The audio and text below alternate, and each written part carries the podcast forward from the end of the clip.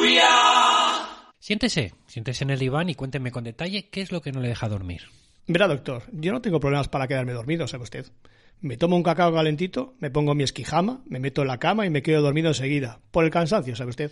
Pero me dijo que no conseguía dormir. Y así es. El problema viene a las pocas horas. Comienza a tener un sueño recurrente, siempre el mismo. Continúe. ¿Qué sucede en ese sueño que le desvela? Pues verá, doctor. Estoy en la universidad, soy joven y por lo tanto inconsciente. Son los noventa y todo el mundo lleva ropa holgada, demasiado holgada. Yo he visto una desgastada camiseta de mi grupo de música favorito. Me siento en un pupitre y saludo a todo el mundo a mi alrededor. Un profesor, al que no le veo la cara, reparte hojas por las mesas. Leo el encabezado. Examen final, Historia Medieval, primer curso, U P V, profesor Ernesto Pastor. Me agacho y saco de mi mochila los libros de apoyo que están permitidos para realizar el examen. Tres libros muy desgastados por ser de segunda mano e incluir notas y subrayados por todas partes. Pleno de confianza, leo la primera pregunta. Explicar las diferencias entre tenencia censo, alodio, manso y feudo. Me siento seguro. Esta me la sé. Busco la definición de tenencia censo en el libro de Bonnassie, Vocabulario Básico de Historia Medieval. No entiendo nada. Comienzo a sentir incomodidad. Busco la definición de alodio en el libro de Bonnassie, Vocabulario Básico. No entiendo nada. Comienzo a sentir calor. Busco la definición de manso en el libro de Bonnassie, Vocabulario. No entiendo nada. Una ola de frío sacude mi cuerpo. Busco la definición de feudo en el puto libro de Bonnassie. No entiendo nada. Siento la camiseta de mi grupo preferido empapada en sudor.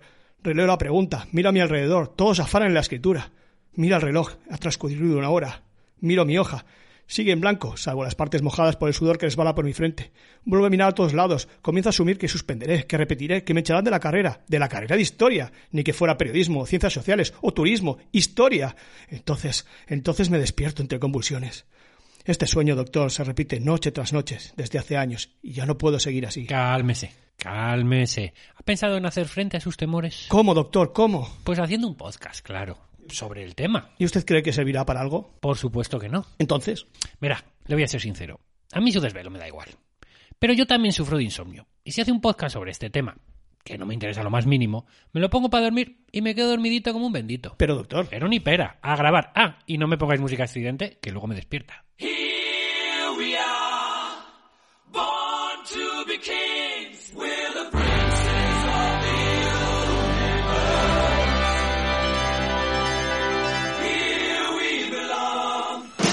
Historiados Podcast.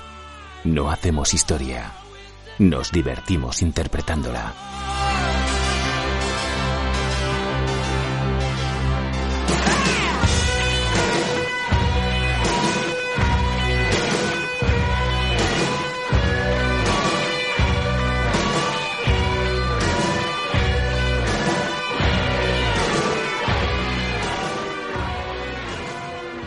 Hola amigos de Historiados y bienvenidos una vez más a nuestro programa monográfico número ochenta y tres que dedicaremos, como eh, estaréis viendo, habréis visto en el título antes de descargarlos, al siglo once, X palito. ¿eh? Hola John, buenos días, buenas tardes, buenas noches. Hola, buenas tardes. ¿Qué tal estás? Bien, eh, ya la verdad que se me han quitado ya las pesadillas. Se te han quitado las pesadillas. Yo creo que, de... que estoy aquí perfecto. Exorcizando esta es, esta mis, es mis la... miedos. Hacer un podcast locura todo. ¿eh? Sí, sí, sí. Bueno, el siglo once. ¿Por qué siglo once, compañero? Pues porque... bueno, ¿Qué pues, tiene este que no tengan los demás? Pues que hace mil años. Justo. Ese, ese y, el estamos... milen... y el milenarismo va a llegar. Y así quitamos la frase que estamos esperando sí. Todo el mundo ya. Bueno. Vamos descartando ya la frase. Que... bueno, pues eso. Que, que, que, ¿Por qué el siglo once? Aparte, bueno, porque de, aparte es... por la efeméride. Luego vamos a ver que es quizás uno de los siglos clave de... de bueno... De, de la historia de, de Europa y, y uno de los siglos clave de, de la historia de, de Occidente. Uh-huh. Y bueno, para la comprensión global un poco de muchas veces de las realidades que tenemos a día de hoy. No, no llegamos a comprender muchas co- eh, cosas y vienen de tan antiguo como el siglo once y más todavía, pero bueno, quedan fijados en ese momento. ¿eh? Vale, vale, vale. Y yo creo que, que vamos a... va a ser un programa muy condensadito, con muchas cositas y que, y que va a ir... ¿eh? Veremos luego... o pues si os fijáis, ahora que dices, de cosas que hay hoy en día que vienen del siglo once, vamos a ver cómo la reina Isabel segunda de Inglaterra viene del siglo once. ¿Eh? Luego, luego lo comentaremos. Eh, bueno, eh, recordaos nuestras formas de contacto.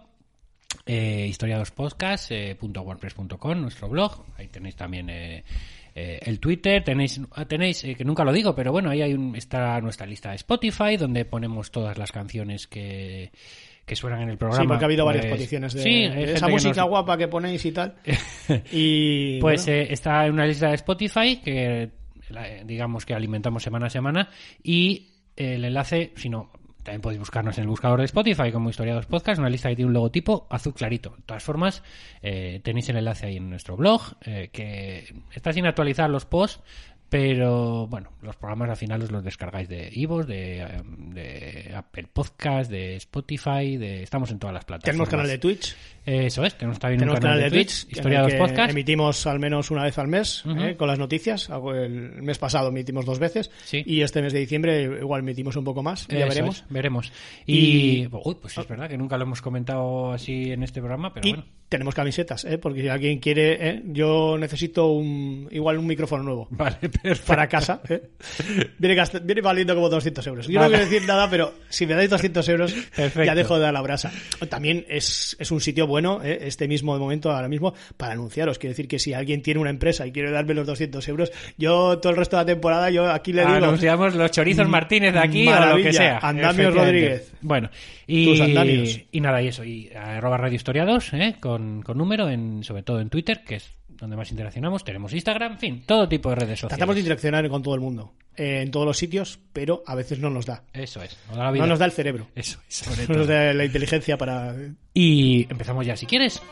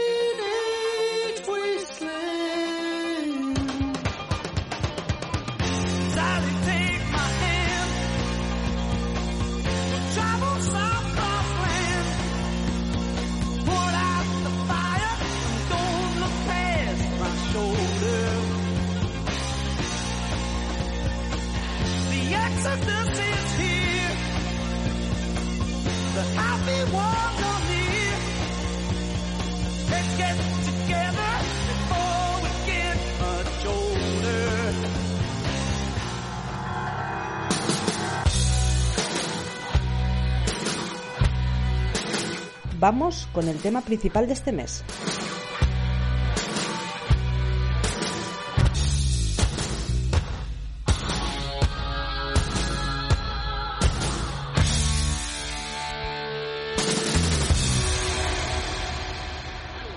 Bueno, yo mientras sonaba la música me has pedido que te diera paso. Te doy paso. Gracias por tu paso.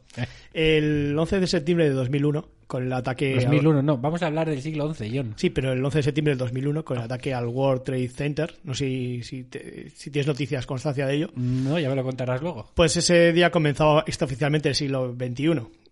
Un siglo todavía en ciernes, marcado por la inestabilidad que supone la crisis de dos mil ocho y la actual provocada por el covid diecinueve, que tampoco sé si te has enterado de esas dos COVID, eh, crisis. Sí. También por las nuevas tensiones internacionales, con una guerra comercial entre las diferentes superpotencias que venía a sustituir a la Guerra Fría, y las nuevas formas de relación interpersonal provocadas por el resurgimiento de las redes sociales, que bueno, a las que siempre hacemos mención antes de, uh-huh. de empezar, ¿no? Pero este no es un programa de actualidad, como bien tú sabes, porque nosotros, no, está, nosotros estamos ya desactualizados ya desde el principio, eh, por lo que, bueno, por el momento este no es nuestro bueno, campo de análisis. Es lo bueno que tiene la historia, que tampoco, ¿vale? Cuentas algo del siglo quince, pues bueno, lo puedes escuchar hoy o lo puedes escuchar dentro de tres años, no, que más o menos tendrá la misma validez. Te voy a decir una cosa, pones algo sobre el siglo quince y no tienes que poner el teléfono de aludidos. Eso, efectivamente, que es lo bueno. Es la también. Ventaja. Sí, sí. Eh, bueno, pero... Pero bueno, quiero decir que esto no es el campo de análisis nuestro, el de, el de la actualidad, pero sí lo es lo que pasó justamente hace mil años. Mil añacos. Mil años, uh-huh. sí. Y vamos a hablar de este siglo once, quizás uno de los siglos más influyentes e importantes de la Edad Media, como hemos anunciado.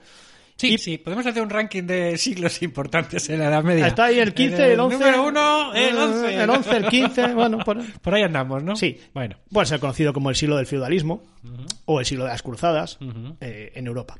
De la o... cruzada, ¿no? Porque... Bueno, sí, el siglo de las cruzadas también. Le... O el siglo del Cid en España, pero oh. como veremos a continuación es el siglo de muchas más, ¿eh? Porque vamos a hacer un, un breve paso por, por el resto del mundo para ver qué pasaba en ese siglo once. ¿Eh? Vamos a dar una vuelta por el mundo, oye, vamos a hacer turismo ahora. Que no se puede hacer demasiado turismo, bueno, pues nosotros os lo traemos aquí. Venga, si es que eso, este programa es venga, todo ventajas. A ver, ¿qué pasaba en el siglo once? A ver. En el mundo. Pues empezamos, vamos a América primero, ¿vale? Venga. En América del Norte eh, observamos el florecimiento de la cultura calcolítica, ¿eh? de la zona del Mississippi, uh-huh. o Mississippi, que dicen algunos, uh-huh. eh, basada en el cultivo del maíz, ¿eh? y que buscará ampliar sus redes comerciales hacia el oeste, hacia las montañas rocosas, las Rocky Mountains, al norte hacia los grandes lagos, y esto cómo será, los Great Lagoons o algo así, y al sur hacia el Golfo de México, que se dice México. Eh, en el altiplano mexicano, precisamente, se localizaba la civilización tolteca, de lengua, de lengua nahuatl, ¿no? Eh, cuya economía estaba basada en extensos campos de cultivo irrigados por pues, com- complejos eh, sistemas de canales, donde el maíz, el frijol y el amaranto eran los principales cultivos, y donde el comercio jugaba un papel fundamental para la obtención de materias primas eh, y bienes de lugares más o menos distantes. Uh-huh. Muy bien. También aquí, eh, sin salir de México, encontramos a, a los mixtecas, ¿no? Cuyo eh, periodo posclásico está marcado por el aumento de, de la población y la implantación de estados, digamos, militaristas. Uh-huh. Y en el ya, sur. Más al sur, más al sur, bajamos ahora al cono sur, a América del Norte, del Sur, perdón, eh, están, encontramos los Andes y, bueno, pues ahí encontramos eh, dos imperios que se van a interrelacionar en este siglo once. Eh, el Imperio Wari y... el eh, Tiahuanaco, ¿vale? Tampoco lo vamos a especificar mucho más. No, no, este, vamos a, a dibujar el mosaico. Simplemente son dos imperios. Vamos a dibujar el mosaico vale. simplemente, y los vamos a citar, porque sepáis un poco eh, qué está pasando en el mundo en esta época, más esto o menos. Es, esto eh. es. Que luego, desde nuestro asqueroso eurocentrismo, nos vamos a centrar en Europa. Nos va a dar igual el resto del mundo, pero eh, bueno. Eh, pero vale. Es interesante. Asia. A Comenta. ver, en Asia, ¿qué pasó en Asia? En Asia está China, que es muy grande, ¿vale? Sí, que seguía estando China. En este momento, estaba ya. Estaba. En este momento la gobernaba la dinastía Song. Y en este periodo, bueno, pues supuso un hito importante para la civilización, la ciencia y la tecnología china clásicas.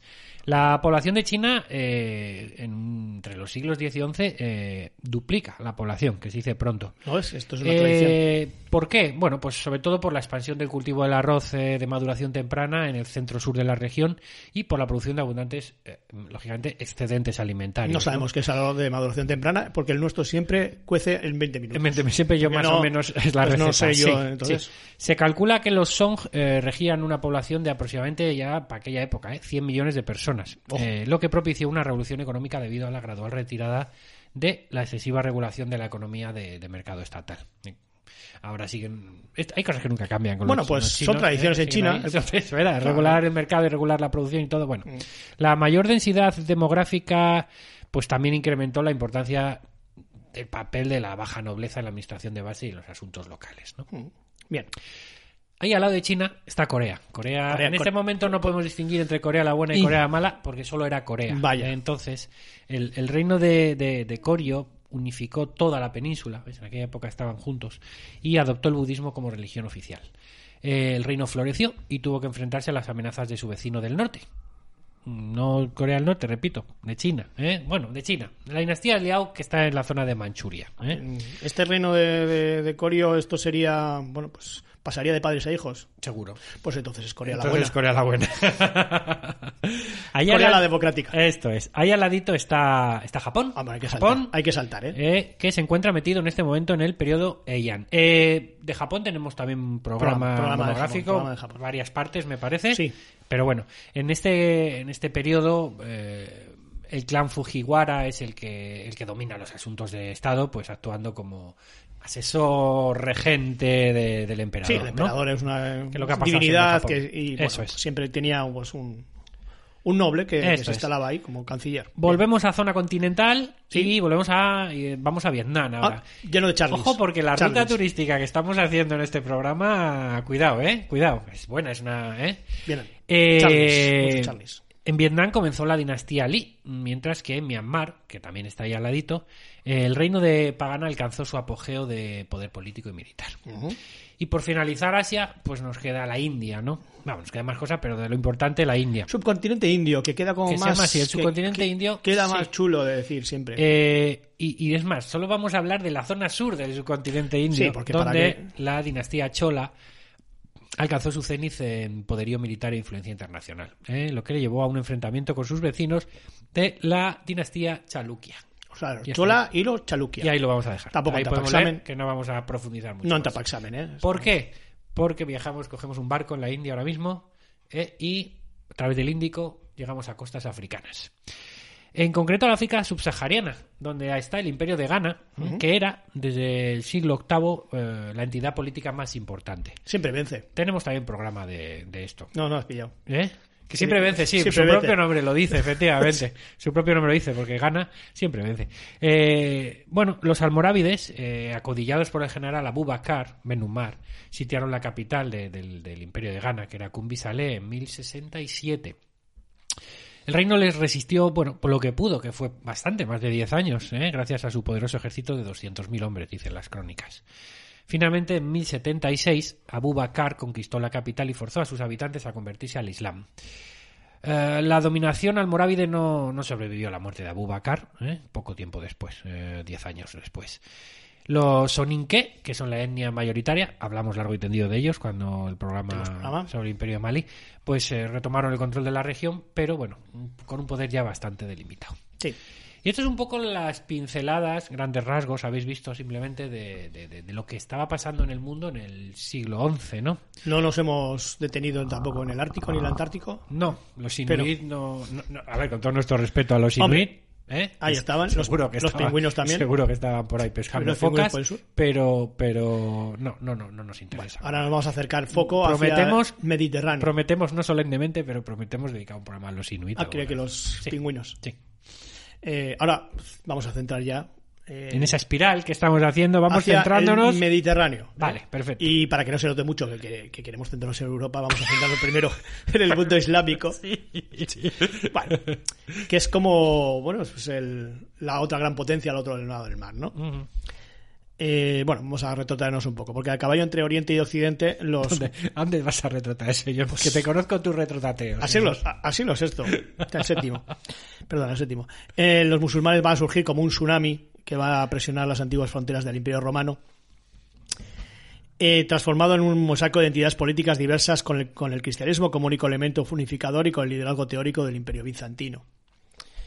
Eh, ya desde el siglo séptimo van a ganar territorios y creyentes en el Próximo Oriente y la orilla sur del Mediterráneo, que eran antiguas posesiones, posesiones bizantinas. Y el octavo se encuentra en las fronteras de Europa Occidental, desembarcando en Gibraltar y tratando de llevar su empuje hacia, bueno, desde la península ibérica hasta el país de los francos.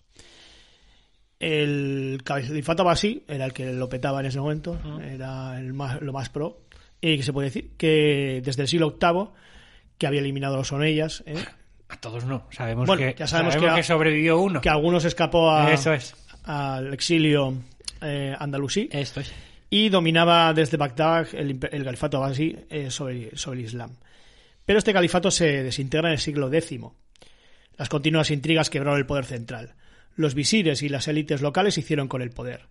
Los campesinos, explotados fiscalmente, se ponían bajo la protección de un señor cediéndole sus tierras, lo que se llama la hililla o, o himaya, en una relación de, de servidumbre. Aquí ya vamos viendo que, que en todos sitios cuecen habas. Uh-huh.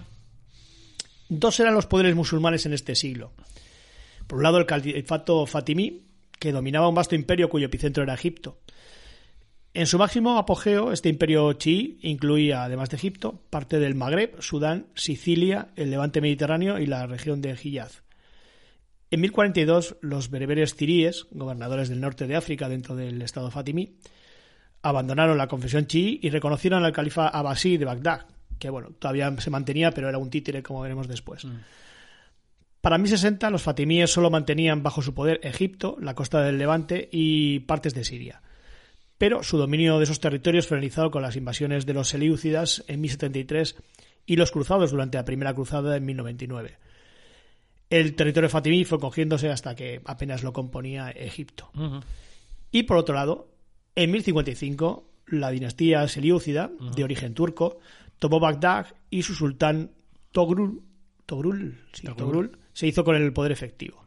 Estos fueron los buenos, los que se quedaron, ¿no? Después de después de abásidas y fatimíes, pues bueno, eh, realmente son los selyúcidas los que sí mantienen se, el califato, se quedan con el poder, mantienen, ¿no?, el califato, pero ellos bueno. Desde... Y estos eran de origen de la zona turca, turca Anatolia, sí, ¿vale? El nuevo imperio llegó a su máximo apogeo a finales de este siglo once con el sultán Malik Shah, que gobernó sobre la península de Anatolia, Irán, Siria, Transoxiana y el Próximo Oriente. Transoxiana está al norte de, de Irán. Está bien que me lo digas porque no conocía bien el detalle. Um, cuando llegaron al Levante, de Transoxiana era la mujer de, de Alejandro. De toda la vida, sí, sí. Que se casó allí. Que creo. Sí, que sí, seguramente. Cuando llegaron al Levante Mediterráneo, el acceso al Santo Sepulcro... La, la iglesia, lo, la, lo que es la iglesia principal de Transoxiana, sí, hay fotos y todo. Transoxiana de abajo. Sí, sí. Porque la de arriba no. No, no, no, la de abajo, claro. Bien. Eh, digo, decía, cuando llegaron a, a, a dominar el Levante Mediterráneo, el acceso al Santo Sepulcro se hizo totalmente imposible para los, para los peregrinos eh, cristianos. Claro, porque estaban estos otros. Ya, este será, teóricamente, el casus belli de la Primera Cruzada, eh, que luego ya analizaremos más adelante. Uh-huh. A pesar de toda esta inseguridad política, la ciencia, la filosofía, la tecnología y la literatura islámicas clásicas tuvieron un siglo de esplendor durante este once. Uh-huh. Por otra parte tenemos, pues, eh, donde se había escapado... El otro califato. Eh, el, Omeya, el otro califato. Había ido Omeya, sí. sí. Pero bueno, en Al-Ándalus, tras la muerte de Almanzor en mil dos y de su hijo Al-Muzafar en mil ocho, se produce la guerra civil llamada Fitna. También tenemos programas sobre eso. Sí, sí, sobre sí, sí, sí, sí, sí. Sobre la desintegración de todo lo que del con tanto sudor había conseguido crear Almanzor. Sí, porque el, luego vienen estos... el califato Omeya pasará en menos de un siglo de ser una gran potencia. Abderramán tercero muere en novecientos sesenta y uno, a desaparecer fundido en un enorme mosaico de, de entidades políticas independientes que reproducía a pequeña escala las estructuras califales, las denominadas taifas. Uh-huh. Me estoy dando cuenta que hemos puesto en el guión texto que usamos para hacer el programa eh, Abderramán, ¿no?, y la, la fecha de la muerte novecientos sesenta y uno, pues con una crucecita que ah, es sí, la mira. que indica. Yo no sé si él estaría muy de acuerdo en no, marcarle con una crucecita eh, ya la es fecha que, de mira, su no muerte me doy cuenta, pero, pero bueno, es para que lo entendamos nosotros, ¿no? Otra, otra no vez buscamos el símbolo de la media luna para, bien, eh, bueno. ¿Alguna Omeya que se sienta aludido? ¿Teléfono de aludidos? Eso es. Bien. El, el Hajib Almanzor Eh, aprovechó la debilidad de los califas para crear una estructura altamente mi- militarizada, con una gran presencia de eslavos, eslavos que no esclavos, que también eran esclavos, pero uh-huh, bueno, principalmente eran eslavos, cristianos y bereberes, que lanzaban continuas acefias, acifas al norte, que no buscaban recuperar territorio, sino botín, uh-huh, así como mermar la, la moral norteña. La pesada carga fiscal que tuvo que soportar la mayoría de la población andalusí para mantener esa enorme estructura militar fue una de las claves de, de esta guerra civil.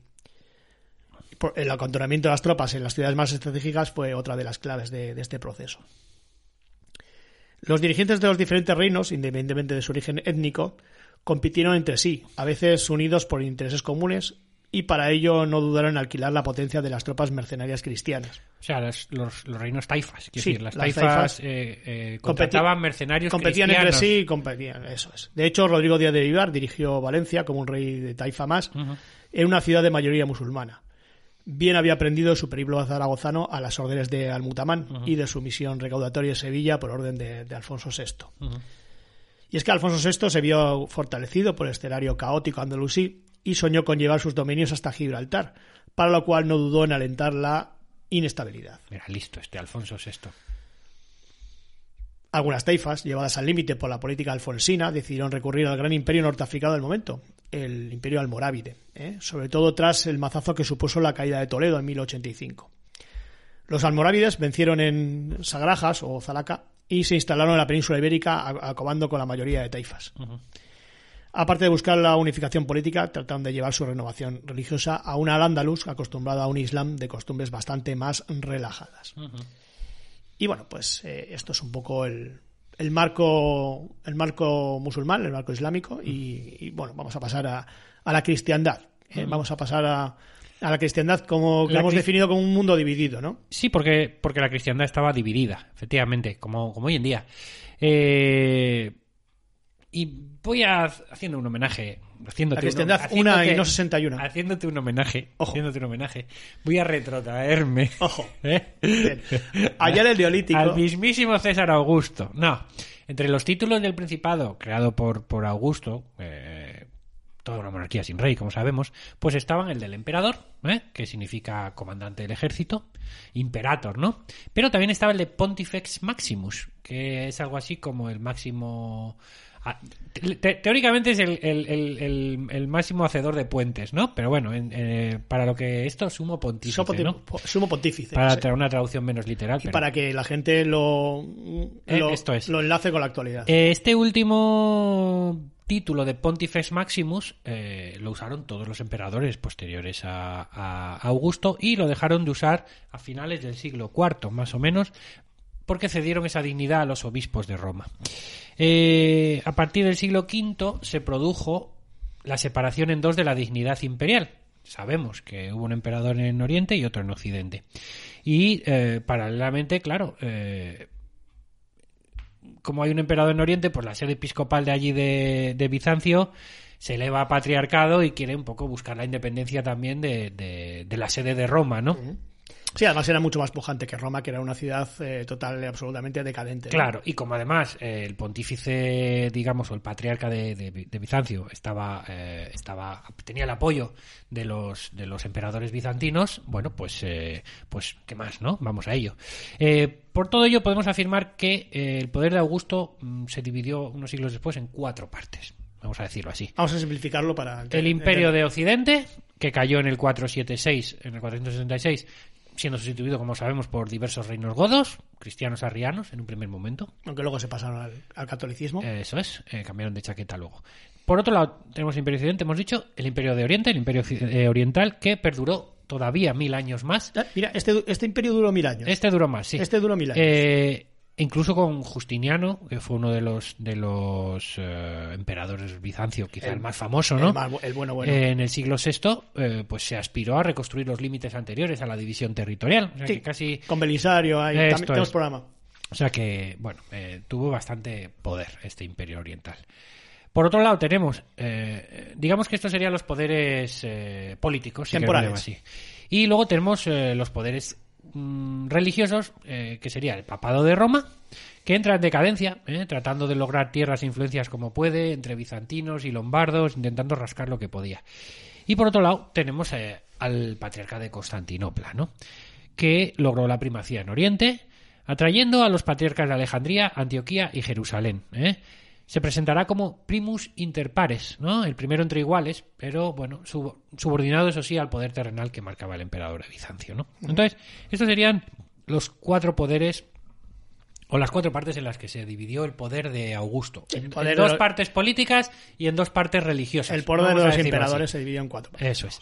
Con esa división se dio, entre el siglo octavo y el décimo, un repliegue eh, en la cristiandad, debido principalmente a una serie de una serie de factores. Lógicamente, la irrupción del Islam, ya hemos comentado, que gana territorios en Oriente y Occidente con una extrema rapidez. Por otra parte, los vikingos, que bueno, pues en el siglo nueve habían salido de Escandinavia para atacar zonas cristianas de Inglaterra, Francia o incluso Rusia, ¿no? Uh-huh. También se ha estudiado, sí. Llegando al Mediterráneo también, ¿no? Eslavos, ¿eh? que se habían expandido al Báltico, Polonia, Balcanes y costas del Mar Negro. También los magiares, que se expandieron desde los Urales a los Cárpatos. Y los búlgaros, que formaron un primer imperio búlgaro en el siglo décimo y ocupaban ambas márgenes del Danubio. O sea, que vemos que hay una serie de de, de pueblos sí, que han bú... llegado, que no creen en, en, en, en Jesucristo nuestro Señor, uh-huh. y, y que están amenazando o que han hecho replegarse a, a la cristiandad de toda la vida, ¿no? Sí. Una cristiandad de toda la vida que va a despertar en el siglo décimo. Sí. Eh... En Bizancio, en torno al siglo décimo, se desarrolla el conocido como Renacimiento Macedónico, una especie de un renovado interés, vamos a decir, por la asimilación de motivos clásicos eh, grecorromanos en el arte y la cultura cristiana, ¿no? Eh, la crisis de los abbasíes que tú has mencionado, mencionado antes, ¿no? Que era el principal enemigo del Imperio de Oriente, pues frena la, la imparable ofensiva islámica por un tiempo, ¿vale? Eh, pudieron recuperar territorios perdidos en el norte de Siria, incluyendo Antioquía, Creta y Chipre. También se produjo la conversión de la Rus de, de Kiev, quedando bajo la influencia bizantina. Y, aparte de ganarse a, a los de Kiev, también vencen a los búlgaros. En este caso es Basilio segundo, el emperador bizantino, eh, que, gracias a, a esa victoria sobre, los, con, sobre, los, sobre el imperio búlgaro, se ganó el título de Bulgaróctonos. Bonito, bonito. ¿Eh? Matador de búlgaros. Algo que hoy en día suena ciertamente políticamente incorrecto, políticamente incorrecto sí, pero, pero bueno, que en aquella bueno, época molaba lo, lo más. Llevaba, molaba lo, lleva lo gala. Más. Esto es. Lleva gala. Eh, en Occidente, mmm, tras el intento de Carlomagno, pues a principios del siglo noveno, de reconstruir el Imperio Occidental, el Tratado de Verdún, de Verdún pues, divide al Imperio Carolingio en tres reinos, como es sabido, ¿no? Eh, Germania, Francia y Lotaringia. De estos reinos, el que logró sostener con mayor vigor la autoridad real fue el de Germania. De hecho, en novecientos treinta y seis eh, llegó al poder Otón I, quien recuperó el sueño de Carlomagno. A este nuevo imperio, fundado por Otón I, se le denominó sacro, porque nació con la idea de unificar la cristiandad, romano, porque surgía para reconstruir el imperio occidental, y germánico, porque su base fue el reino de, de Germania, ¿no? Para doblegar a los, nombre, a los nobles, eh, Otón encontró en la Iglesia una poderosísima aliada, ¿no? ¿Qué más quería la Iglesia, lógicamente, no? Los obispos se hallaban en, en, en luchas contra los duques que, que pretendían arrebatarles sus, sus tierras. Eh, Otón salió en su defensa, les prestó ayuda militar y dinero y además les otorgó más tierras. A cambio, la Iglesia debía ayudar en la administración del reino y del ejército. En el año novecientos sesenta y uno, este Otón I acude al llamado del Papa Juan, Juan doce, eh, amenazado por el rey italiano eh, Berengario segundo, uh-huh. que se, se autodenominaba así, rey de Italia. Tras la huida de Berengario, fue proclamado emperador por el Papa. Otón reconoció la, legimiti- la legitimidad del poder papal y confirmó la donación de tierras que hizo, que había hecho Pipino el Breve, el Franco, ¿no? Uh-huh. Pero a cambio se adjudicó el derecho de intervenir en la elección de obispos e incluso de nombrar al Sumo Pontífice. Esto traerá problemillas un poquito Luego más vamos adelante, a ver más, tarde, ¿eh? más adelante. Sí. Ejerciendo este derecho, Otón I eh, destituyó a, al propio Juan doce, pues ya, que puedo, que lo coronó, ya puedo por el Papa. Eso es, eh, impuso a su sucesor, el Papa León octavo. Eh. Dale, Como dice el refrán, cría cuervos, ¿verdad? Y bueno, pues ya ves tú. Eh. Eh, para reafirmarse como emperador de todos los romanos, Otón I quiso casar a su hijo con una princesa bizantina. Pero el emperador de Bizancio, que en ese momento era Nicéforo segundo, dijo no. ¿Eh? Como sea que se diga eso a un bizantino. Tenían muy mala impresión de los de los emperadores, entre comillas, para ellos germanos. Sí, ¿eh? Porque lo, eran como, eran no, como no estaban muy educados. Brutos, eh, brutos. Eh, para ellos eran unos maleducados. Eso de emperador, ¿no? Bueno, vete a saber. Eh, entonces Nicéforo lo que hizo fue contestar al embajador de Otón I, le dijo que su señor no era ni emperador ni romano, sino un sencillo rey, un simple rey bárbaro, ¿no? Uh-huh. Sin embargo, ya con su, su, su sucesor, Juan I, se logró la unión entre el hijo de Otón y ya una griega, eh, Teófana, eh, lejanamente emparentada con el emperador bizantino. Sí.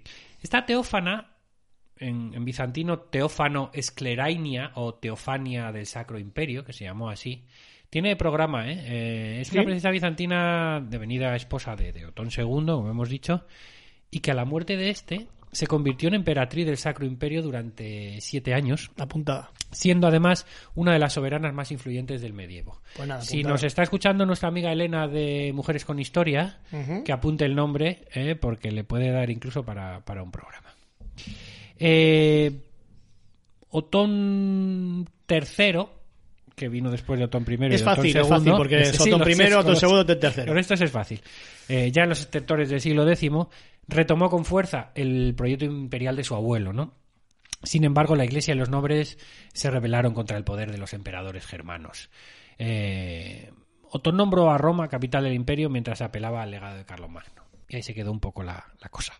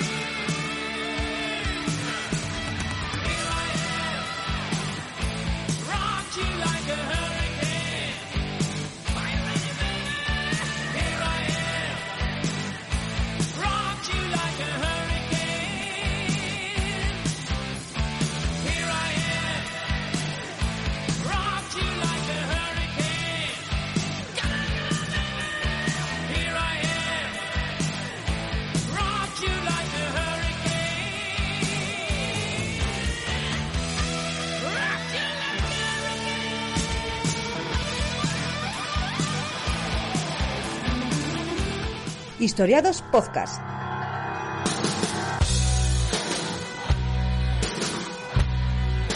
Estamos en Twitter, arroba Radio Historia dos.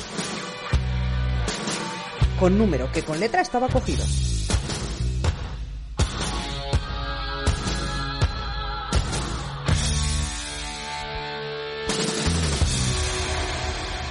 Y así, ¿eh? Empujados por los otones, entramos ya de lleno en el siglo once. En lo que eh, tu amado Guibois, Guibois eh, oh. eh, bueno, pues dijo que era la revolución del año mil. Uh-huh. eh, vamos a hablar de, de este siglo once que, in, se ina, que inaugura lo que se conoce como la Edad Media Centroeuropea, lo que es Edad Media, media, media. Vamos, que dejamos la edad, o la, dejamos la, la, la alta, alta edad, edad media, media ya atrás. Vale. Eh, para los cristianos, el año mil simbolizaba el aniversario, el aniversario de la muerte de Cristo.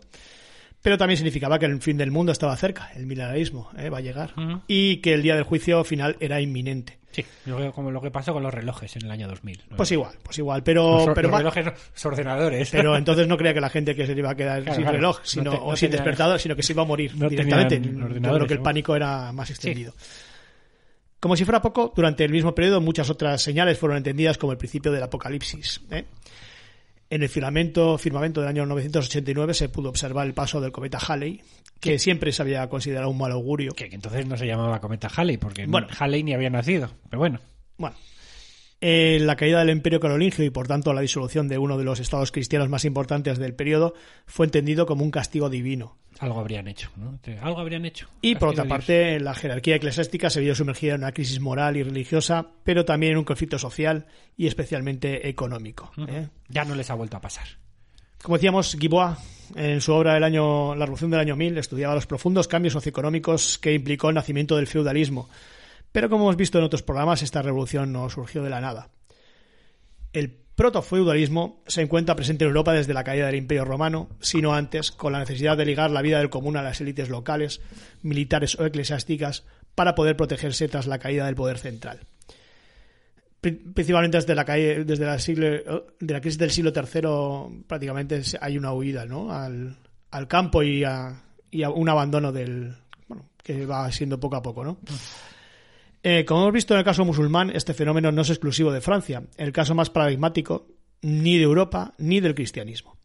Es un fenómeno global que se produce tras la caída de los grandes sistemas políticos centralizados y que conlleva una privatización de funciones públicas en beneficio de una minoría de libres privilegiados. ¿eh? Y en contra de lo que dicen los liberales, pues parece ser que luego que no va tan bien, ¿eh? cuando se cae el poder central y queda en manos de, bueno, pues de, de privados, ¿no? Uh-huh. El poder estatal se fragmenta y es asumido por los grandes propietarios de tierras, los señores. Cada señor se convierte en juez, administrador, cobrador de impuestos y líder militar de la comarca que controla. Uh-huh. Los campesinos ofrecían sus servicios en trabajo, llamados corbeas, o pagaban un impuesto o tributo al señor feudal a cambio de protección para poder protegerse las fortalezas durante las invasiones. Pese a la ausencia de control estatal, el sistema feudal tampoco es que fuera una anarquía. ¿Eh? Se formaban relaciones feudo-vasalláticas de subordinación. Esto es bien fácil de explicar. Los señores más débiles se subordinaban a un señor más poderoso. Y en la cima de estas relaciones de vasallaje estaba el rey, el duque o el conde, depende de, de, la, bueno, de la zona, eh, a quien todos los señores declaraban estar sometidos. Uh-huh. el rey, decimos el rey por no, por no decir el duque o el conde, bueno, el rey en esta monarquía feudal será un primus inter pares, como hemos visto para, para los patriarcas, el primero entre, entre iguales, ¿no? Uh-huh. Compartiendo el poder con la nobleza y los oratores que legitimaban a, a la monarquía. ¿Los oratores son la, es la iglesia? Sí. El poder del rey de Francia, por ejemplo, era similar al del duque de Borgoña o, o, o el de Normandía, a pesar de ser teóricos vasallos suyos. Uh-huh. Hay varias teorías sobre el motivo de la sustitución del esclavismo por el, la servidumbre. Ya... Bueno, esto que tú comentas no lo hemos dicho, pero lo sí. resumimos en una frase. La revolución del año mil, que profesa Biwa, eh, de la que habla Guibois o algunos otros historiadores y... y, y, y... sobre todo marxistas, pero bueno, eh, lo que viene a decir es que el esclavismo perdura. El esclavismo sí. no muere con el Imperio Romano, sino que el esclavismo perdura hasta los albores del siglo once, uh-huh. y que es en este momento cuando esa relación de amo-esclavo cambia. cambia la relación a, económica. A una, bueno, luego explicaremos. Sí, eh, la visión. Y entonces a una relación de servidumbre. Uh-huh. Es decir, el esclavismo llega más o menos al año mil, a partir del año mil pasamos al feudalismo. Uh-huh. Resumido, viene a ser esto. Vale. Hay varias teorías sobre el motivo de esta sustitución del esclavismo por la servidumbre. Sin duda, ya hemos analizado estas más veces, pero siempre es importante repetirlo. La nueva moral cristiana, por un lado, tuvo influencia sobre la sustitución. No se podía explicar bien cómo un cristiano, que por lo tanto poseía alma, podía ser visto como un objeto anima- animado, ¿eh? Que es como, como se trataba a los esclavos. Uh-huh. ¿eh? Es difícil es, para nosotros entender eh, lo que significaba un esclavo. Desde nuestra óptica, desde nuestra óptica es prácticamente imposible. imposible claro. sí. Para ellos no era más que un objeto era animado. Objeto, eso sí. Eh, recordad que la esclavitud seguirá existiendo en Europa y América durante ocho siglos más, pero siempre circunscrito a personas de otras religiones y o razas uh-huh. o heréticos excomulgados, ¿eh? Aquí ya no tenían tantos problemas. Uh-huh. Entre los siglos doce y quince el número de esclavos negros adquiridos en Libia o Túnez a comerciantes árabes fue en aumento, por ejemplo. Por otro lado, siempre se alude a la bajada de producción durante los siglos finales del esclavismo y se pone en relieve como ligando el siervo a la, ligando el siervo a la tierra, eh, por lo tanto su rendimiento se consigue un repunte de, de la productividad agrícola ganadera. Uh-huh. O sea que, bueno, digamos que bueno, en la teoría clásica pues un, un siervo es más productivo que un esclavo, en principio, uh-huh. ¿no? Que se preocupa solo de comer y no le importa cómo, cómo rinda el mientras coma, ¿no? Eso es. Eh, no obstante, la existencia de esclavos no configura una sociedad esclavista, sino que a pesar de su existencia se va a imponer el feudalismo. Uh-huh. Eh, la palabra feudalismo es un término erudito y tardío del siglo diecisiete que deriva de la palabra feudo, del latín medieval feodum o feudum. En su forma latina, la única empleada originalmente en los documentos, eh, febum o feudo, se remonta al siglo décimo, pero no se expandió su uso hasta, el siglo, hasta este siglo once. Por su parte, feudal, que en latín sería feodalis, data de, de este siglo también. De sí, este claro, siglo son palabras que nacen ahora porque sí. el sistema nace ahora, vamos. Aunque el sistema en sí, el nombre del sistema, feudalismo, es, ma- es posterior, es del siglo diecisiete. El, el nombre, diecisiete, perdón, sí, el nombre es... Ya, ya, ya. Hasta, pero el nombre de feudo... Como feudo, tantas cosas. Que hasta como que manso la, al odio... Quiero decir, que tantas cosas que hasta que la historiografía no las estudia no les da nombre. Vamos a explicar el chiste del principio, ¿no? Porque es que lo del, lo del sketch del principio pues, sí. es un buen sitio para explicarlo que, que bueno, que en el cuando en, en medieval de primero, uh-huh. eh, que prácticamente eres un pipión, no te enteras de nada, te llegaba este, estos exámenes en los que la diferencia entre tenencia a censo, feudo, manso al odio y este tipo de... Bueno, que eran contratos... Sí. Eran prácticamente imposibles de, de, de bueno. No, y que uno llega a la carrera de historia, eh, como tú dices, siendo un pipiolo, esperando quizá otra cosa, o sin saber lo que esperar, pero desde luego no estas relaciones, no esta historia que te plantean, además de una, de una, uh, una asignatura que había bajado de, con el plan nuevo en aquel momento, era de tercero de historia, la pusieron en primero, y es un sopapo, es un sopapo enorme porque sí, sí. uno se pierde mucho, sobre el todo primer, con medieval, ¿no? El primer suspenso no, bueno. para mí. Primer suspenso, no, primer suspenso. El primer suspenso. El primero de, del primer año, sí. el único, creo. El era único. Un profesor duro y era, en fin, era una sí. eh, yo una me historia acuerdo, medieval complicada. Me acuerdo para bien de él, ¿eh? Sí, luego sí, aprendí a posteriori de él. Pero muchísimo, bueno, muchísimo. Pero bueno, en ese momento sí que es duro. Pero vamos, que, que feudo en, en principio, pues no lo vamos a explicar en sí porque es, las diferencias entre los diferentes contratos es un poco complicado no, y, y sí es, muy hay... ma, es muy matiz. Sí, pero es sí que hay, vamos, vamos a, lo, a lo general, ¿no? Las sí. definiciones de feudalismo. Aquí no vamos al matiz, al, al foco tan, tan corto, sí, ¿no? No merece al la pena. Microscopio. Bueno, existen varias definiciones de feudalismo. Vamos a esto, ¿no? Uh-huh. Eh, vamos, a, vamos a explicarlo bien. La, la que lo entiende como un conjunto de instituciones, uh-huh. abro comillas, que crean y rigen obligaciones de obediencia y servicio, principalmente militar, por parte de un hombre libre llamado vasallo, hacia un hombre libre llamado señor, y obligaciones de protección y sostenimiento por parte del señor respecto del vasallo, dándose el caso de que la obligación de sostenimiento tuviera la mayoría de las veces como, feu- como efecto la concesión por parte del señor al vasallo de un bien llamado feudo. Así lo define Fran- eh, François-Louis Gansov. ¿eh? Es decir, la parte contratante de la primera parte, es. el señor, eh, o sea, protege y sostiene a la parte contratante de la segunda parte, es decir, el vasallo. Eh, a cambio, el vasallo lo que tiene que hacer es ir a la guerra ayuda. Cuando el señor le diga que hay que ir a la guerra. Viene a ser así. Ambos son hombres libres y, el, eh, y, y se crean entre ellos pues esta eh, obligación de obediencia y servicio hombres mutuo. Libres, eh, hombres libres es la sí, clave. Sí. Y a cambio pues se dan una serie de tierras, de concesiones de tierras para, bueno, de, del duque al señor, sí, sí, sí. del señor al, al vasallo. Bien. Eh, Pero hay una segunda definición de feudalismo, sí, es que, no, no tanto basada en las instituciones, sino en el sistema económico. Es, el sistema, es la explicación marxista, que es la ¿Eh? que nosotros estudiamos principalmente, pero bueno, que es... Eh, no sé si está ahora muy en boga, pero bueno, es la que...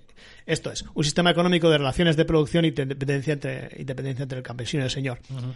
En palabras del medievalista marxista Maurice Dobb, es... abro comillas, un sistema bajo el cual el estatus económico y la autoridad estaban asociados por, con la tenencia de la tierra y en el que el productor directo, que a su vez era poseedor de algún terreno, tenía la obligación, basada en la ley o el derecho consuetudinario, de dedicar cierta parte de su trabajo o de su producción en beneficio de su superior feudal. Es decir, aquí el, el vasallo eh, dedica eh, parte de su trabajo uh, para su señor. Bueno, al final es lo que hacemos hoy en día. Cuando, sí. por ejemplo, eh, en tu nómina ves que hay un veinte por ciento que te ha quitado Hacienda, pues esa una de cada, quiere decir que una de cada cinco horas... ¿Qué te, te quitan el veinte? veintiuno, veintidós, por ahí. Ojo, ya decir, estamos saliendo el tramo es, de gasto. Ahora entráis al I R P F de, de Vizcaya y, y sabéis lo que gana. Que uno de cada uno de cada cinco horas... Yo estoy en el tramo del cincuenta. Digo, que uno de cada cinco horas la trabajas para el Estado, Esto ¿no? Es. Pues este caso era lo mismo. Sí, pero bueno, era directo. O, estabas... o ibas a las tierras del rey, o tenías que prestar servicio militar. O, o directamente eh, le dabas en especies, parte de tu cosecha. O lo que Esto es. No, especies, vamos a, vamos a quitar ya los mitos. Especies no era tu mujer, no era, no. Una, no era una. Esto, esto es era, un mito. Era lo que viene siendo lo que cultivases. Esto es ¿eh? un mito de que, que sí. gusta mucho a la gente muy morbosa. Esto eh, es. De que, que tenías que, pa, tenías el que pasar. A pernada, por, el derecho de pernada, no. Bueno, vamos, y vamos con lo que. No, dice... yo creo que sigue estando en boga esta teoría marxista, sí, porque, porque bueno, es como muy básica. Y una cosa no. No, no excluye a la no otra. No excluye a la otra, bien. ¿Y qué dice Bonnassie? Pierre Bonnassie. Pierre Bonnassie. Pierre Bonnassie. ¿No? Monsieur Pierre Bonnassie. Pues dice que el feudalismo aparece como uno de los estadios sucesivos por los que se puede o debe pasar toda sociedad en su evolución histórica. Véase, sociedad tribal, esclavismo, feudalismo, capitalismo y socialismo. Socialismo como máximo. Aquí, aquí no, se le ve un poco el pelo a Pierre Bonnassie. No, eh, se le ve un poco... Y no viene fallando.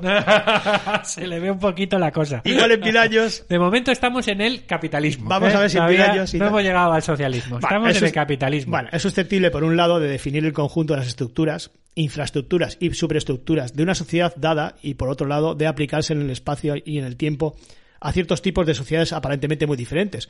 Por ejemplo, el feudalismo del Oriente, del Occidente medieval y moderno, pero también al feudalismo japonés, al chino, al ruso, al magrebí, etcétera. Uh-huh. ¿Eh? Que hay muchos tipos de feudalismo, vamos. Pero lo que es importante que es que la sociedad queda netamente dividida en estamentos. En estamentos, sí. Porque el estamento es un grupo social que comparte ciertas características, principalmente relacionadas a la actividad económica que desarrollan y a su papel en la sociedad. Uh-huh. Cada división social quedará sujeta a un marco legal particular y resultará casi imposible desligarse del mismo. Es una pirámide, una pirámide social, con una base y un piquito arriba. Esto, esto gusta mucho también en Hollywood, que el pobre que llega ahí y hace una cosa así como muy valiente y tal, uh-huh. pues le dan... Le, le suben de estamento, pero no. Pero aquí no. Esto no solía eh, pasar, ¿eh? Aquí, como el que tú dices, es pringao, imposible desligarse del mismo. Es todo lo contrario al gran sueño americano, ¿no? Al, esto eh, todo es. lo contrario Ay, al hacerte a ti mismo y poder escalar. Aquí ahí, no. La meritocracia no existía. Vamos. Esto es. Ahora tampoco, pero bueno, ahora parece que sí. ¿Qué clases había en este... en este ¿Qué, qué estamentos había en, en esta sociedad? Bueno, ya? tenemos los oradores. ¿Oradores? Sí, que, era el, que eran los que oran. El clero, efectivamente. Los curillas. El clero, que podía ser alto o bajo, ¿eh? Depende, regular o secular. Lo que midieran, ¿no? Efectivamente. Su función consiste en orar, pero para con sus rezos salvar las almas de los otros dos grupos. ¿eh? en teoría se encontraba en los más altos de la escala social al tener influencia sobre los otros dos estamentos. Hombre, es que sin ellos, fíjate, si ellos no rezan, los otros dos grupos se van a la caca. Bien, están los velatores, uh-huh. que son los que guerrean. Los que guerrean. Que la función militar, es decir, la nobleza, cuya legitimidad les viene de, de, en principio de ser los defensores armados, tanto de los oradores como de los campesinos. ¿eh? Velatores, porque velum, velum, guerra. Con eh, dos L's, velum, velum. velum. Y los laboratorios. Los laboratorios. Que son la base de la sociedad. ¿eh? Realmente el único miembro productivo de la sociedad. Esto lo vengo a decir yo. Sí, pero bien, es así. Es así. Bien, defendidos por los velatores, de otros velatores, y del infierno por los oradores. O sea, estaban protegidísimos estos laboratorios. Estaban prote- protegidísimos de sí mismos, sí. Y vamos a explicar cada uno de las... Cada uno de vamos los... a meterlos cada bueno, uno de ellos. Venga, sí. Con los laboratorios. Están los laboratorios, los currelas, los trabajadores, Hombre, ¿no? ¿Eh? El pico Porque... pala. Porque, como dice la Biblia, los últimos serán los primeros, pues vamos a empezar por el común de los mortales, ¿no? Desde el siglo décimo se produce un gran crecimiento demográfico. Lo hemos visto en China también, ¿te sí. acuerdas? Al principio, para el caso chino. Aquí no había arroz. No sabemos exactamente si la mejora de las técnicas agrícolas trajo consigo ese aumento o fue al revés. Pero el bueno. caso es que lo hubo. Hubo un aumento demográfico y una mejora en las técnicas agrícolas. Sí, por eso también se habla de un poco de... Se optimiza el aprovechamiento de la tierra gracias a la rotación trienal, ¿eh? Dejando dos tierras para cultivo, o sea, un cultivo de primavera, otro de, otro de invierno, otro de invierno y, otro y una barbecho. Tierra en barbecho, conseguías eh, dos cosechas anuales. Sí, eh, más o menos tener todo, a tres, ¿no? Más o menos tener siempre algo cultivado. Eso es. Eh, o sea, que digamos que se optimiza el aprovechamiento del sí. cultivo. Luego están las legumbres, que se convierten en claves para la dieta y también oxigenan el suelo. El arado de vertedera, importantísimo invento en la historia de la humanidad, aunque Ojo. pueda parecer una tontería, sí, pero no lo no es. Sí, no tiene el nombre de otros. Eh, pero lo es, ¿eh? Porque, bueno, es más útil para las tierras más pesadas y húmedas de Europa Central y del Norte y sustituye al arado romano. Eh, se sustituye el trabajo humano también, no del todo, bueno, se sustituye el trabajo humano. Se ayuda al trabajo humano con, Ojo, con si otros, no eres Conan. Con otros si medios... Eres, si eres Conan, te, to- te toca rueda. Otros medios más eficientes. Está... Eh... El tiro con, con collera acolchada, que hará más eficaz el esfuerzo animal, sobre todo el caballo durante la labranza, porque le protege la piel, digamos, y el trabajo, el, el, el, el animal de tiro trabaja más a gusto. Ya le hubiera gustado Conan no. tener, tener, col, tener colchera. Y se desarrollan acolchada. Los molinos de agua, ¿eh? No los molinos de animales, o sea, de fuerza animal. Un atraso, que, que se, que un atraso porque, porque es como el, como el gimnasio de, de, la, Esto es. de la alta media. Ese es el gimnasio de allí.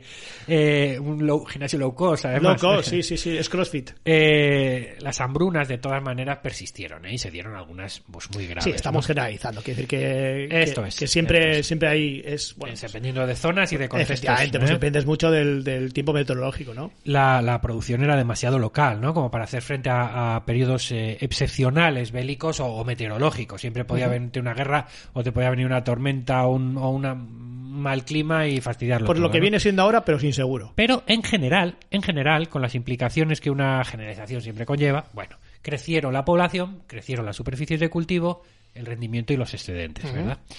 Eh, estos estimularon muy mínimamente, eh, pero estimularon las relaciones comerciales, la producción artesanal, la monetización y el crecimiento urbano. Bueno, crecimiento urbano, crecimiento... Sí, pero bueno, es cuando... dices, eh, eso es. Aunque nos pueda parecer lo contrario, eh, había vidilla, ¿eh? La Europa de esa época sí, pues estaba sí. bastante interconectada, eh, con intercambio de personas y de ideas. ¿eh? A las altas, altas esferas, ¿eh? Sí, eh, en el norte de Italia el crecimiento de la población eh, en los centros urbanos dio lugar, por ejemplo, al capitalismo organizado temprano y a una cultura comercializada, más sofisticada, pues ya a finales del siglo once. Lo ¿no? explicamos cuando las fechas claves de, de la historia, ¿no? Sí, cuando nace, vamos a decir, la banca, que son sí. comerciantes, los primeros sí. banqueros son, son comerciantes, ¿no? Uh-huh. Pues nacen en esta parte del, Giuseppe, de, de italiano. De, del norte de Italia. Pepe, Pepe. Podemos llamar hoy el Milán, toda esa zona. Pepe, ¿no? dame, dame crédito. Eh, este crecimiento, también hemos hablado mucho del Camino de Santiago, que movía personas, sí. pero claro, las personas llevaban consigo información y llevaban consigo Dinero, conocimientos, moda. ¿no? O sea, había, había movidas, ¿no? Sí. Este crecimiento demográfico, como veremos a posteriori, será clave para la puesta en marcha del gran proyecto bélico del siglo, la Primera Cruzada. Eh, y bueno, ya tenemos el segundo motivo. Sí, para el primero era que, que, que no les dejaban pasar a la Tierra Santa y ese segundo es que hay mucha gente. Eso es. Eh, pero... Toda esta evolución positiva choca con la tradicional leyenda negra medieval, que le cuesta quitarse ese San Benito. Sí, ¿no? verdad. Todo muy sucio, eh, todo violento. Se asocia esta, sobre todo la, sobre todo la Alta Edad Media, ¿no? Que se asocia con un periodo oscuro y violento, ¿no? Sí que es verdad que desde la caída de la dinastía carolingia, eh, debido a la carencia de una figura autoritaria común, de un gran poder central, pues capaz de, de crear un vínculo entre las distintas partes, pues se dieron entre los nobles, es verdad, constantes, constantes disputas familiares muchas veces, ¿eh? Ahí no valía... ¿eh? Bueno, como bastante ahora, violentas, ¿no? Todos los días era cena de Navidad. Por las cuotas de poder, ¿no? Debido al poder omnívodo, omnívodo nobiliar, se intensificó la estratificación social, ¿eh? Dejando a las clases no combatientes más vulnerables ante la explotación de sus lores, ¿no? Uh-huh. Por tanto, era necesario restaurar el orden social. Y la Iglesia, pues, tenía la motivación y probablemente el poder suficiente para realizar tal acción. Y que estaba, estaba por todas partes, ¿no? La Iglesia estaba, tenía por los sitios. Y esto nos da paso a hablar de los oradores de la Iglesia.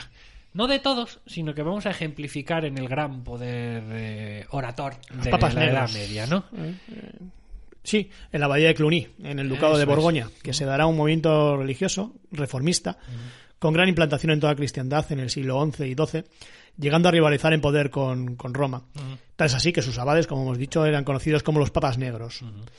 Crearon una tupida red de influencias y ayudaron a la consolidación, consolidación de la Reforma Gregoriana, siendo cantera de obispos y arzobispos. La clave de esta reforma, y lo veremos más tarde, será el sometimiento de la Europa laica a la autoridad papal. El duque Guillermo de Aquitania donó esta villa francesa al papado en el año novecientos diez y en ella se fundó el monasterio. Uno de los objetivos de este centro religioso era la revisión y reforma de la regla benedictina, esa regla creada por Benito de Nursia en el monasterio de Montecassino en Italia en el siglo sexto. La regla benedictina establecía el modo de vida del monje basado en la oración, el trabajo intelectual y la práctica de la hospitalidad, con una ausencia casi total del trabajo práctico manual. Bueno, lo que viene haciendo Rubén todos los días, vamos, ¿eh? Eh, prácticamente mirar. Y, y la cantidad, perdón, la cantidad, la castidad, es que no estoy acostumbrado a utilizar esa palabra. No, claro, efectivamente. Bien. También la castidad, la obediencia, el canto y el rezo litúrgico definían la vida del monje en Cluny, ¿eh? O sea que una vida que en principio pues, no parecía gran cosa, ¿no? no. ¿Eh? Su actividad litúrgica se centraba fundamentalmente en la celebración colectiva de la Eucaristía y en los diferentes oficios horarios expresados a través de la oración y del canto, ¿eh? Uh-huh. La tarea de los monjes cluniacenses era recobrar la pureza de la regla benedictina primitiva. Vamos, que no, no, no daban un palo al agua. No, no dar ni un palo al agua, es lo que querían, porque eh, eh, tú lo has esto dicho, es a ¿no? cantar, a cantar. En la, en la regla y... de Benito de Nursia, pues, pues la cosa era un modo de vida pues bastante eh, basado en la, en, la, en la oración, tú has dicho, y en el trabajo intelectual. No Pero bueno, sabía, esta, esta regla en principio se había desvirtuado con el tiempo. Por eso es lo que querían, era volver a ella, no dar ni un palo al agua. Eh... Al mismo tiempo, bajo la fundación de este monasterio, subsistía la idea de vincular los centros religiosos existentes al modelo cluniacense y con ello impulsar la unidad del mundo cristiano. O sea, consiguieron muchas exportar cosas... una, una, una ay, franquicia, sí, sí. la franquicia, y a, par- y a partir de la franquicia, pues controlar. Que a nadie todo. Se le olvide que es el monasterio de Cluny el que exporta, entre otras cosas, el arte románico por sí, toda Europa. Sí, sí, sí, sí. El trabajo manual lo desempeñaban los siervos y los vasallos. Sí, ese tipo de tareas eh, fáciles. Las tareas gente. fáciles la, la gente... se las dejaban a siervos sí. y vasallos. Ellos se dedicaban a lo difícil, que era pensar era, sí. y comer. Otras características del modo de vida cluniacense es la práctica de una alimentación rica y variada y el seguimiento de unas normas cuidadosas y estrictas en lo concerniente a la higiene y a la indumentaria. Mm. Con estos privilegios, y dado el prestigio y la seguridad económica que otorgaba el ingreso a la orden, pues no es de extrañar que al margen de la vocación religiosa, pues se deseará profesar en la orden, ¿eh? Porque, bueno, quitando la castidad, lo demás era un poquito chollo, la verdad. Bueno, sí, lo de la castidad tampoco... Y tampoco lo respetaría así, cien por ciento. Tampoco, no sé yo, ¿eh? Yo no os pongo mal meter. No, pero... no, no, no. Bueno, bien. Que nos llame algún aludido si está... ¿eh? Aludidos cluniacenses al teléfono. Eso es. Eh, numerosos monjes pertenecían a la nobleza o, o eran de origen aristocrático y muchos de ellos ocuparon el sóleo pontificio porque, uh-huh. bueno, a abad no se llegaba, ¿sabes?, tampoco de la nada. Eso es. O sea que esto venía ya por influencias. En cuanto a su organización interna, la rigidez de la institución propició, en un primer momento, la expansión de la orden, aunque más tarde esta centralización y la falta de flexibilidad en la propia estructura paralizó el desarrollo y contribuyó a la decadencia de la misma. O sea que lo que le hizo subir, le hizo bajar. Eso es. Siguiendo el sistema económico-social existente basado en las relaciones de vasallaje, surgido en torno a un feudo, el monasterio de Cluny se erigió como el centro de la renovación monástica y también como la casa madre de la orden, ¿eh? Porque eso, es, es que repite, repite exactamente todo el modelo que hemos visto de, de, de relaciones feudo-vasalláticas. Uh-huh. Internamente, Cluny presentaba una estructura jerarquizada, piramidal, siendo el abad el que asumía todos los poderes. El resto de filiales, ya fueran prioratos o abadías subordinadas, dependían directamente de ella y como señal de sumisión le pagaban un tributo anual. Asimismo, el abad de Cluny, que vigilaba y controlaba directamente los monasterios dependientes, se reservaba el derecho de nombrar personalmente al resto de abades y priores. Una muestra más del poder y autonomía de Cluny era su dependencia directa de la sede de Roma. Solo, de, solo dependía de Roma. Se saltaban los a, obispos, arzobispos y iba directamente a Roma, ¿no? Uh-huh. En la etapa de mayor expansión y apogeo, que es este siglo once, bajo los gobiernos del abad Odilon y del abad Hugo de Semur, la orden llegó a contar con más de diez mil monjes agrupados en las diferentes casas existentes por Francia, España, Italia, Alemania, Inglaterra, Escocia y Polonia. Entiéndasenos lo que los, hoy conocemos por es, Francia, es, España, es. Italia, tal. Sí. Que en aquella época no, no lo eran, se llamaban pero, así. Pero bueno. Tanto Borgoña como que Italia en ese momento no era así. El resto sí. Bien, eh, tanto Borgoña como Cluny tuvieron mucha relación política con Castilla y León a través del matrimonio. Obispos cluniacenses se, di, se significaron la organización política y administrativa y económica de las zonas ganadas por Alfonso sexto a los musulmanes, en especial, como has dicho tú, el camino francés a Santiago de Compostela y ese románico que es, bueno, pues... Pues eso, franquicias, franquicias y franquicias de, de Cluny. De Cluny. De Cluny. Bien, entre finales del siglo once y principios del doce se inicia este declive de, uh-huh. de Cluny.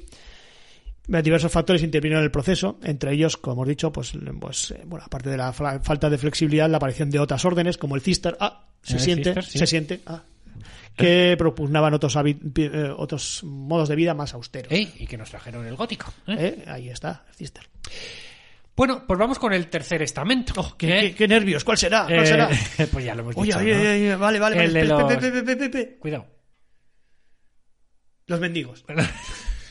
los los no. veladores. Vale. ¿eh? Eh, y es que el siglo once será un siglo revolucionario en eso del arte de la guerra. Ah, ojo. Los caballeros constituyen un nuevo poder, una nueva arma necesaria para la expansión.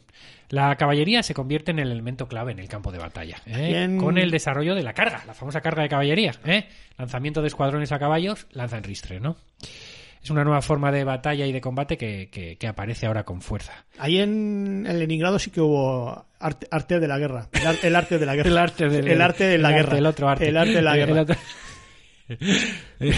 Sí, bueno, estamos, eh, estamos con el toda esta revolución lanza, escuadrones a caballo lanzándose. Toda esta revolución del siglo once fue posible gracias a la generalización del estribo y la mejora de la silla de montar y del equipo defensivo.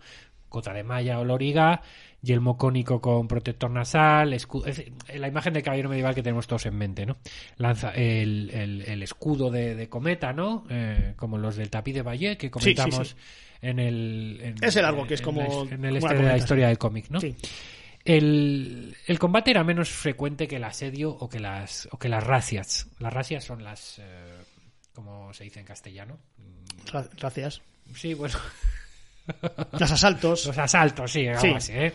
Asaltos en busca de botín, ¿no? Bueno. Es que nosotros lo decimos así como en italiano, razias, razias. No, razias es, es árabe, ¿no? Es árabe, sí. Un experto ha considerado que la guerra medieval consiste en unas cuantas batallas, numerosos asedios y muchas cabalgadas, ¿no? O sea, como como como en el videojuego este de el de ¿cómo era? El del de oeste, que estás todo el rato cabalgando de un lado, sí, pescando en el río, ¿no? Pero pescando. Realmente ¿eh? atacar, atacar. Eh, Red Red Redemption. ¿No? Este, este. Con este con este siglo eh, y estos caballeros se inicia una expansión que llevará a conquistar el mundo a partir del siglo dieciséis. ¿Eh? Que en un principio para para loco lo que será, ¿no? Es lo que el medievalista Robert Butler pues denomina como la formación de Europa, ¿no? Durante desde el año novecientos cincuenta hasta mil trescientos cincuenta se está formando en estas artes de la guerra, en esta forma de luchar, uh-huh. y luego le hará conquistar el mundo, ¿no? Más tarde. En la península ibérica comienza la llamada por algunos Gran Reconquista, por otros simplemente Reconquista y por otros, bueno, pues eh, nada, ¿no? Bueno, que durará hasta el siglo catorce. La crisis del... Los... La crisis del... Realmente de, durará del once catorce. Dura, durará hasta, hasta finales del quince, ¿no? Los pequeños reinos y condados extenderán sus fronteras eh, del Duero hasta Gibraltar y desde Pirineos hasta la actual Almería. Al-Andalus perderá su hegemonía en la península, ¿no? Según Angus Mackay, los reinos cristianos eh, pasaron de la frontera al imperio, ¿no? De alguna manera. A la muerte de... Vamos a contar un poco cómo... Sí. ¿Cómo nacen? No, ¿Cómo nacen? No. ¿Cómo se desarrollan estos reinos cristianos en el siglo once, no?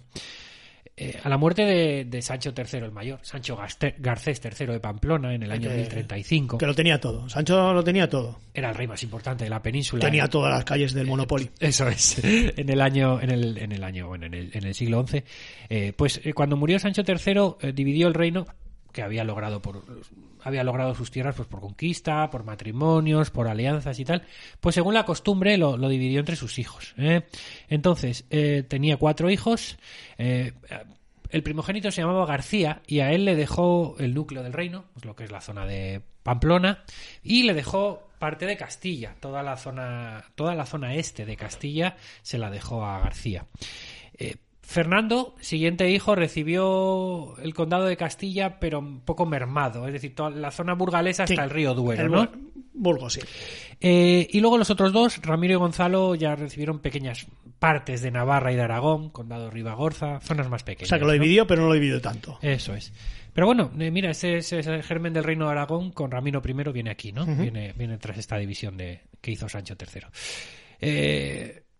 El, el hijo mediano, Fernando, el que hemos dicho que se quedó con un mermado condado sí, de, Castilla, un poquito de Castilla, pues no tardó, no tardó en buscarle la boca a sus hermanos, ¿eh? en, en buscar el enfrentamiento. Era tradición familiar, como y veremos. Y así ampliar también los dominios eh, leoneses y castellanos. ¿eh? En este conflicto por la primacía cristiana, y contrariamente a lo indicado antes, sí que hubo batallas claves, ¿no? Sí. Porque, eh, bueno, en mil treinta y siete... Eh, está la batalla de Tamarón, donde muere Bermudo tercero de León. Uh-huh. Y esto es importante, porque los derechos de León, a la muerte de Bermudo, pasan, pasan a su hermana una... Sancha. Sancha, a la postre, esposa de Fernando, Fernando I, I de Conde de Castilla. Uh-huh. Entonces aquí vemos cómo hay una unión... Sí, si estáis de... viendo la serie del Cid... Eh, ya es... Si estáis viendo la serie del Cid, sí, sí, aquí está muy retratado todo sí, esto, sí, ¿no? Sí, sí. Sancha eh... es la reina madre. Sí, y, y Fernando es el que... Muere. Y Fernando es... Uy, no cuentes nada. Sí, bueno, Fernando vale. es el padre. El que, muere. El que, Uy, se muere, sí. El que muere en esta media temporada, ¿no? eh, Después, un poco después, en mil cincuenta y seis... Eh, el hermano mayor, García, eh, García Sánchez tercero de Pamplona... Eh, que se apellidaba Sánchez, pues porque era hijo de Sancho, ¿no? Muere en Atapuerca. Atapuerca es un sitio donde mu- siempre ha muerto mucha gente en la historia sí, de la humanidad. Sí, la gente se calla a las fosos eh, y eso. Entonces, eh, muere en Atapuerca luchando contra su hermano Fernando, el belicoso, ¿eh? Eh, así que Fernando amplía un poquito más, amplía un poquito más Castilla y además somete vasallaje, a, a, vasallaje al nuevo rey de los, sí. de los navarros. Eh, Ramiro I... que se había hecho el que había formado el reino de Aragón, ¿no? Sí. Eh, pues murió en Graus en lucha con, contra una coalición castellano-musulmana un poco después. Total, y resumiendo, que Fernando lo petó. Ay, Fernando, eh, Fernando se hizo de incrementó todo. Enormemente su poder eh, desde ese pequeño condado de Castilla que le había venido en herencia. Entonces, de conde de una parte de Castilla pasó a ser soberano de León. Sí. Eh, al casarse con Sancha, como hemos dicho, que era la hermana de Bermudo. También vio crecer sus vasallajes en Aragón y Pamplona. O sea, que los hermanos dependían de él, prácticamente. Sí. Entonces, eh, claro, Fernando se hace dueño de todas estas tierras y cuando muere, pues hace como había hecho su padre. Divide el reino entre sus hijos. Eh, Fernando tenía cinco hijos. Tenía tres niños y dos niñas. Reconocidos. Eh. reconocidos. Sí. Luego... Eh, estaba. Eh, a, a Castilla se la deja a Sancho. A Alfonso le deja León y el título imperial. Uh-huh. Es importante porque Alfonso va a ser el... El bueno. Ya el dicho, que sobreviva esto... y el que se haga famoso e importante. Sí, sí. A García le deja Galicia y la parte que tenían de Portugal. Y a las dos niñas, pues... Eh... A Urraca le deja Zamora. Urraca es la mala. De, y a no sé. Elvira le deja Toro. Es un poco Urraca ridícula. Es la mala de... de la, mala, es... la, mala, la, mala. La mala en la serie del Cid, ¿no? Eh, bueno, pues Sancho empezó enfrentándose a todos. ¿eh? Es el eh, Sancho el que queda, sí, el que queda a disgusto con el reparto porque entiende que él es el mayor y el que tiene que quedarse con el, bueno, con, eh, con, con, con León, sí. Eh, Sancho, eh, bueno, en este contexto aparece el Cid, ¿eh? aparece el Cid en la corte de, de Fernando I y después. Eh, a la muerte de Fernando I, él rinde vasallaje a Sancho, ¿no? Uh-huh. Eh, en Castilla. Eh, eh, Y gana incluso las batallas de Llanchada, y, eh, Llantada y, y, y Golpejera, ¿no? Eh, pero Sancho va a morir. Va a morir. Sabemos todos la historia, ¿no? Eh, eh, sí. Eh, La de verdad y la del mito. Sancho tiene en su poder a Fernando sexto, se le escapa, eh, Sancho acusa a Urraca de haber, de haber eh, ayudado a huir a Fernando sexto, que, que va a la taifa de Toledo. Entonces pone asedio a Alfonso. Zamora. Eh, Alfonso sexto es, pone asedio a Zamora, y en ese asedio a Zamora, pues un tal eh, eh, Rodrigo Be- no Rodrigo no Rodolfo Belfos Be- Belfos Belfos eh, Rodolfo no hay, hay Bellido Dolfos, Bellido Dolfos un tal Bellido Dolfos tampoco se me salía. Joder, que no me venía con Rodolfo ya me, me salía Rodolfo Langostino, esto es Rodolfo Langostino a partir de ahora tú lo así Bellido Delfos, si no te se lo han inventado, si no existe ese personaje, era tan raro, era bueno, un poco un tal Bellido eh, Dolfos Dolfos pero le, le salido... asesina, ¿no? Nah, eh, es igual. Parece que Urraca es la culpable y, y, y ella pues, era muy amiga de su hermano, estaba tal con su hermano Alfonso. Eh, rumores, rumores, rumores. Pero bueno, eh, a lo que voy, que el Cid hace jurar en Santa Gadea, bueno, eso dice el mito, que no ha tenido nada que ver en la muerte de su hermano. Todo un mito, ¿vale? Pero todo bueno, un mito porque ningún ningún capitán le, le va a imponer nada a un rey, por supuesto, eh, porque le corta la cabeza por, mucho menos. Por la partida. Pero el rollo es que bueno. El que sale victorioso de todo esto y reforzado es Alfonso sexto. Alfonso sexto, Alfonso sexto que se queda con, con se, todo. Se convierte en emperador y fue durante su reinado, desde el año mil setenta y dos, eh, mediados del mediados, bueno, último tercio del siglo once, y hasta mil ciento nueve será cuando se desarrollaron la mayoría de las acciones militares también de Rodrigo de, de del Cid, ¿no? Y aparte de todo esto, que se queda con los territoriales, es importante que se queda con, con los derechos de cobrar la, las taif, a las taifas. Es y, que él y... es el rey... Más allá de los cantares de gesta del Cid. Bueno, el Cid... Eh, eh, eh, Aquí pasado por el malo, pero... Eh, sí, Alfonso, eso es. Que, que como que pasa por el malo, pero no lo fue realmente. Y como digo, más allá de los cantares de gesta, se convierte en uno de los reyes más trascendentes del periodo militar, del periodo medieval español. Uh-huh. Eh, los tributos, como tú has dicho, en forma de parias y la debilidad de las taifas, pues le permitieron llevar la frontera, casi nada, del Duero al Tajo, ¿eh? Conquistando... Por ejemplo, Toledo, ¿no? En el año mil ochenta y cinco, que es la primera ciudad eh, importante conquistada en la Reconquista, ¿no? Y que provocará la entrada de los, de los almorávides. Eso es.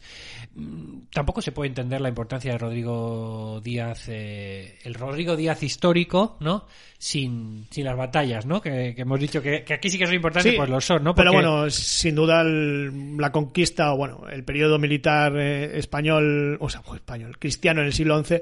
Es, es algo que no es normal. En, en Francia no estaba sucediendo sí, sí, eso. Sí, sí, sí. En, el, en Germania no estaba sucediendo eso. En Italia no estaba no, sucediendo eso. No, aquí es por el contexto de la Reconquista, sí.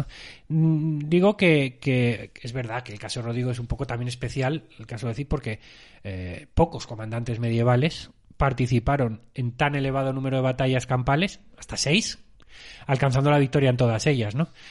Por eso se le conoció como el... Campidoctus, ¿eh? El señor del campo de batalla, ¿no? Que de ahí vendrá probablemente el apelativo luego. Ya hemos hablado muchas veces de campeador, ¿no? Que hay muchas controversias y muchas teorías sobre por qué le llamaban Cid y si era normal ese término y bueno, pues, eh, uh-huh. hay en, en el en el cantar pues muchas veces se, hay cosas que están que se sabe que, que no eran así, que se juntan, pues que su lugarteniente, por ejemplo, no era su lugarteniente, sino uh-huh. que era otro otro señor de la guerra, que uh-huh. era Álvar Fáñez, ¿no? Sí, Álvar uh-huh. Fáñez.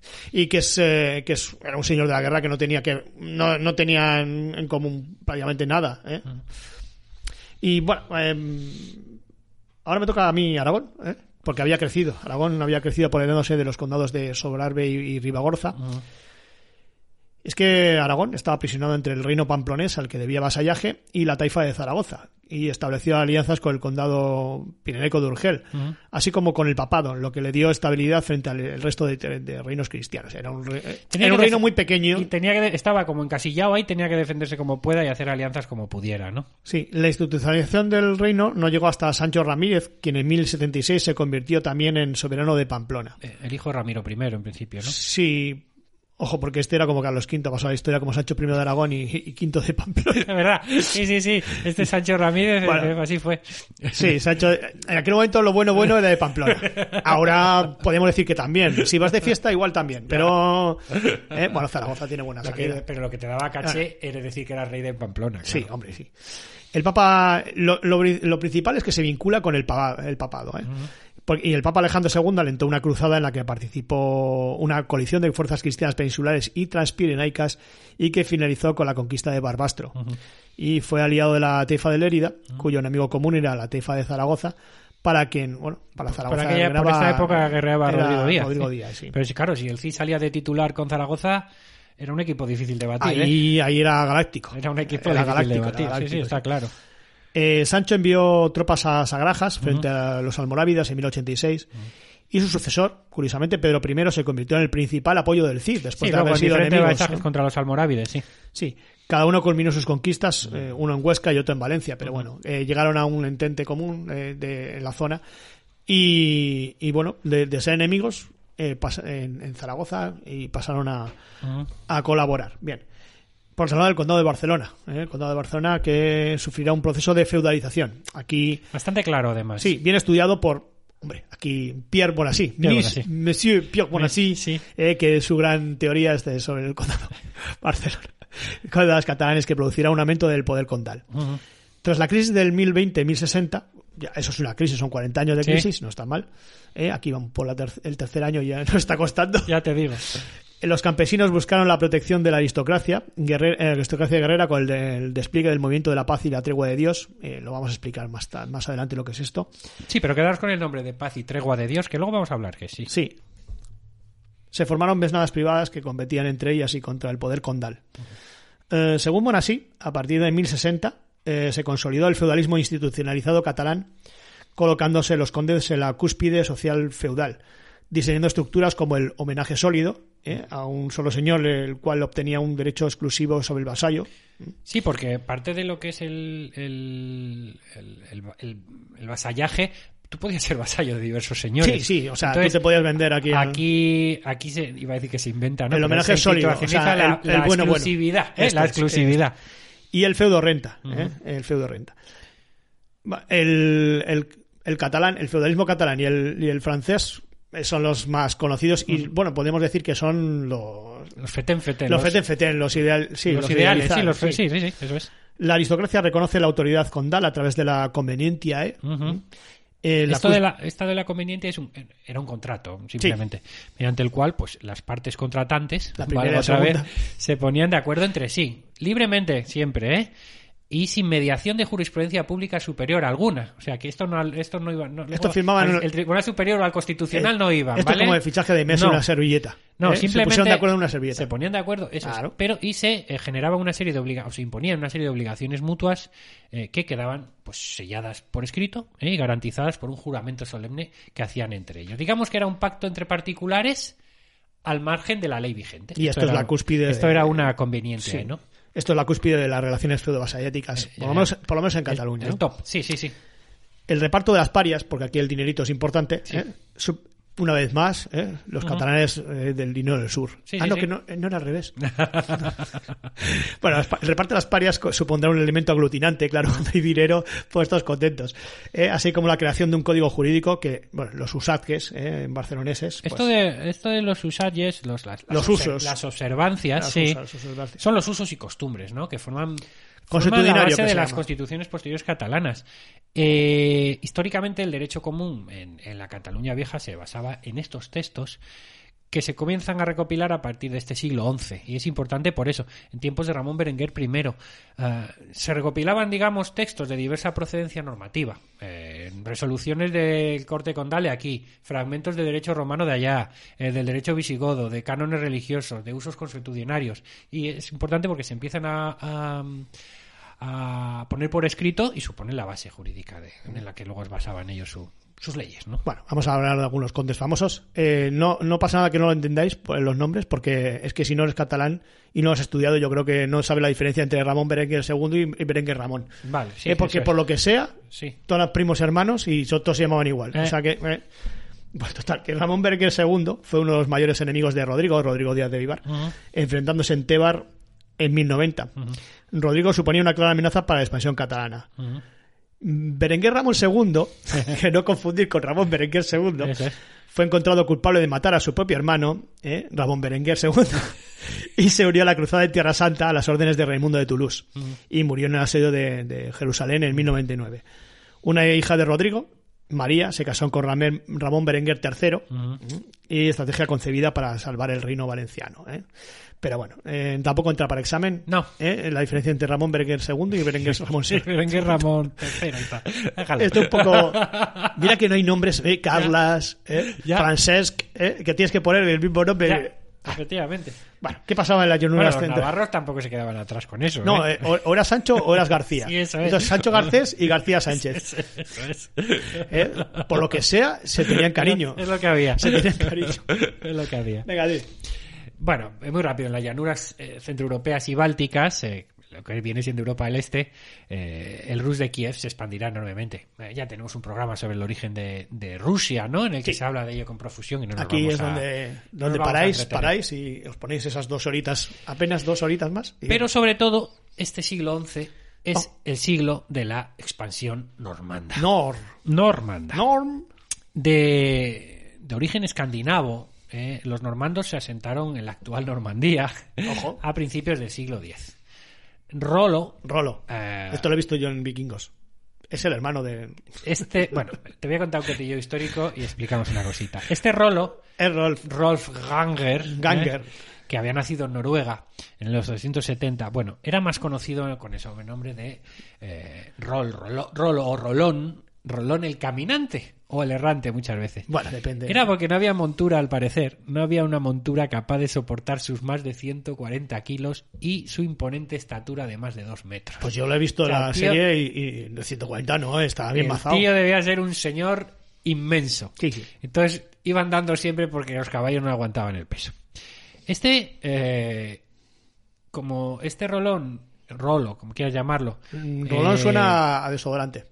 Este abandonó la estrategia de saqueos eh, a cambio de unas tiendas, unas tierras que le, que, que le concedió Carlos el Simple, ¿no? En la zona de Neustria con esa para peli... proteger su con, reino. Con ese Rolo, que era vikingo y hacía sus asaltos vikingos, dejó esa vida y junto con sus hombres abrazaron el cristianismo y se asentaron en el ducado de Normandía, convirtiéndose en el primer duque de Normandía. Sí, este tipo, ¿no?, de cosas, por ejemplo, en las primeras temporadas de Vikingos se explican bien. O sea, luego... aparte de lo que vienen siendo las, sí. tra- las tramas, subtramas, este tipo de cosas se explican bien. Pues este, eh, este Rolo, por acabar con el cotilleo, sí. eh, fue el Ojo. ascendiente directo... ¿De quién? De Guillermo el Conquistador. Guille- ah. Que fue, vale, como sí. todos sabemos, sí. el primer el... rey normando de Inglaterra. de Inglaterra. Por lo tanto, podemos decir... que Rolo fue antecesor también de la actual familia real británica.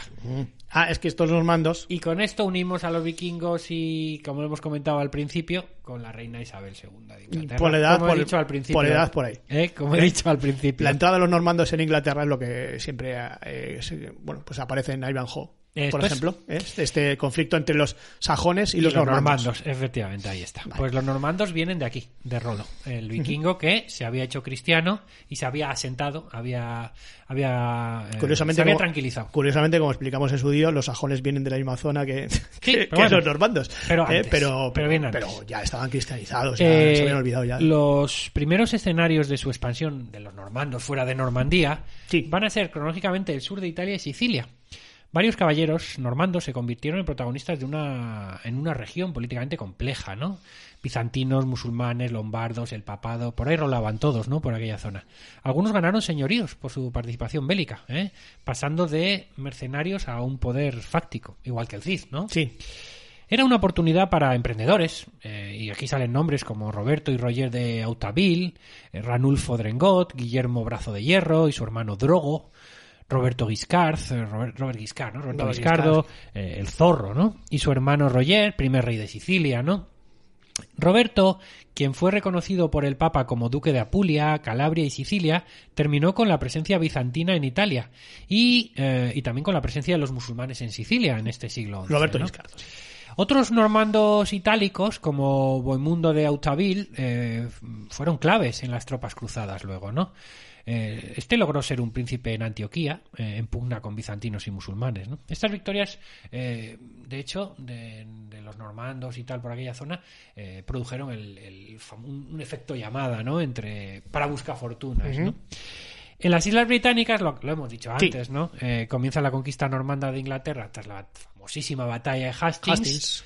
Y aquí es donde Guillermo el Conquistador derrota al rey anglosajón Harold segundo y, como hemos dicho, permitió a los normandos... Harold segundo o Haroldo, Haroldo segundo. Esto es. Con lo cual los normandos se apoderan del reino y cambian permanentemente ya para siempre la historia de Inglaterra, ¿verdad? Bueno, realmente la dinastía actual creo que viene de los Orange, que es, un, es holandesa, pero bueno. bueno, eh, pero bueno la actual, eh, pero estos actual. son los que los Windsor, digamos, yo creo que vienen ponen de las bases de sí, la Inglaterra sí, sí, sí. como la conocemos. Sí. ¿no? Y luego, por supuesto, Oriente Próximo. Eh, los normandos destacan en la cruzada, ¿no? Pero, bueno, esto lo vamos a analizar más tarde.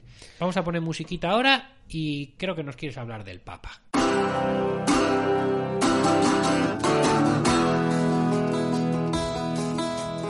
Met her in a club down in Old Soho, where you drink champagne and it tastes like Coca-Cola, C O L A cola. She walked up to me and she asked me to dance. I asked her her name and in a dark brown voice she said Lola, L O L A, Lola, Lola, Lola, Lola.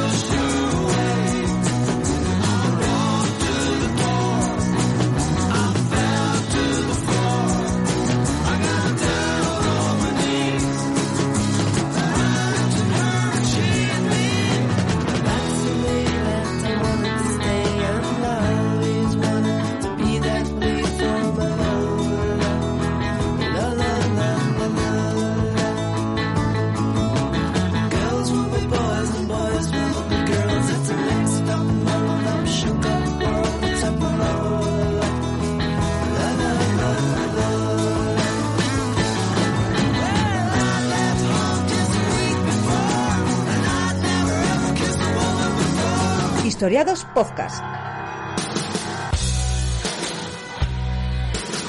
historiados podcast punto wordpress punto com.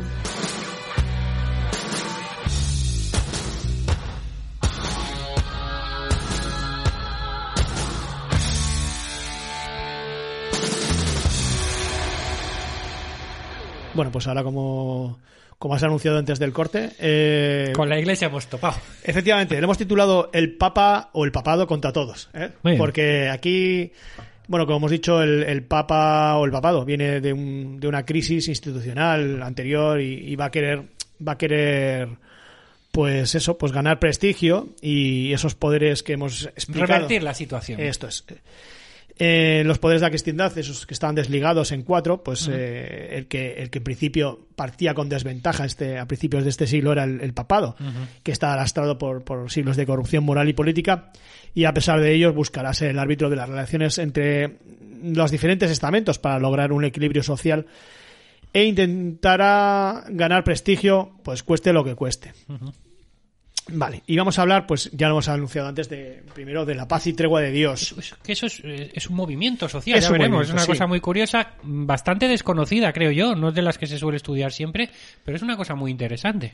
Vale, desde el siglo décimo la Iglesia romana va a buscar una armonía social de la cual era la más beneficiada, uh-huh. y mediante instrumentos como la Asamblea de Paz y la denominada Paz y Tregua de Dios. Uh-huh.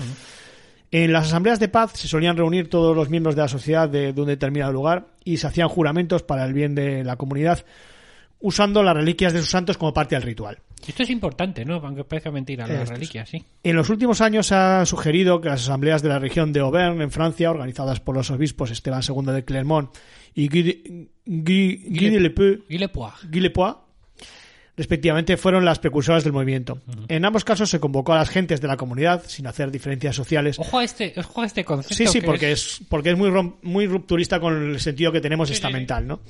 Para discutir y poner fin al abuso de los nobles. Convocó a las gentes de la comunidad sin hacer diferencias sociales para discutir y poner fin al abuso de los nobles. Hay que recordar que el, que el oficio de los velatores era eh, cuidar a los otros de, de otros velatores. Mm. Eso es. eh, los, que eran el, bueno, era realmente el, el, el elemento que podíamos decir que era el que, bueno, pues andaba por ahí creando uh-huh. inseguridad, ¿no? Lo más importante e interesante es que los magnates locales estuvieron presentes y apoyaron estas mociones. No obstante, se suele considerar que el primer concilio oficial del movimiento de paz fue el de Charroux en novecientos ochenta y nueve.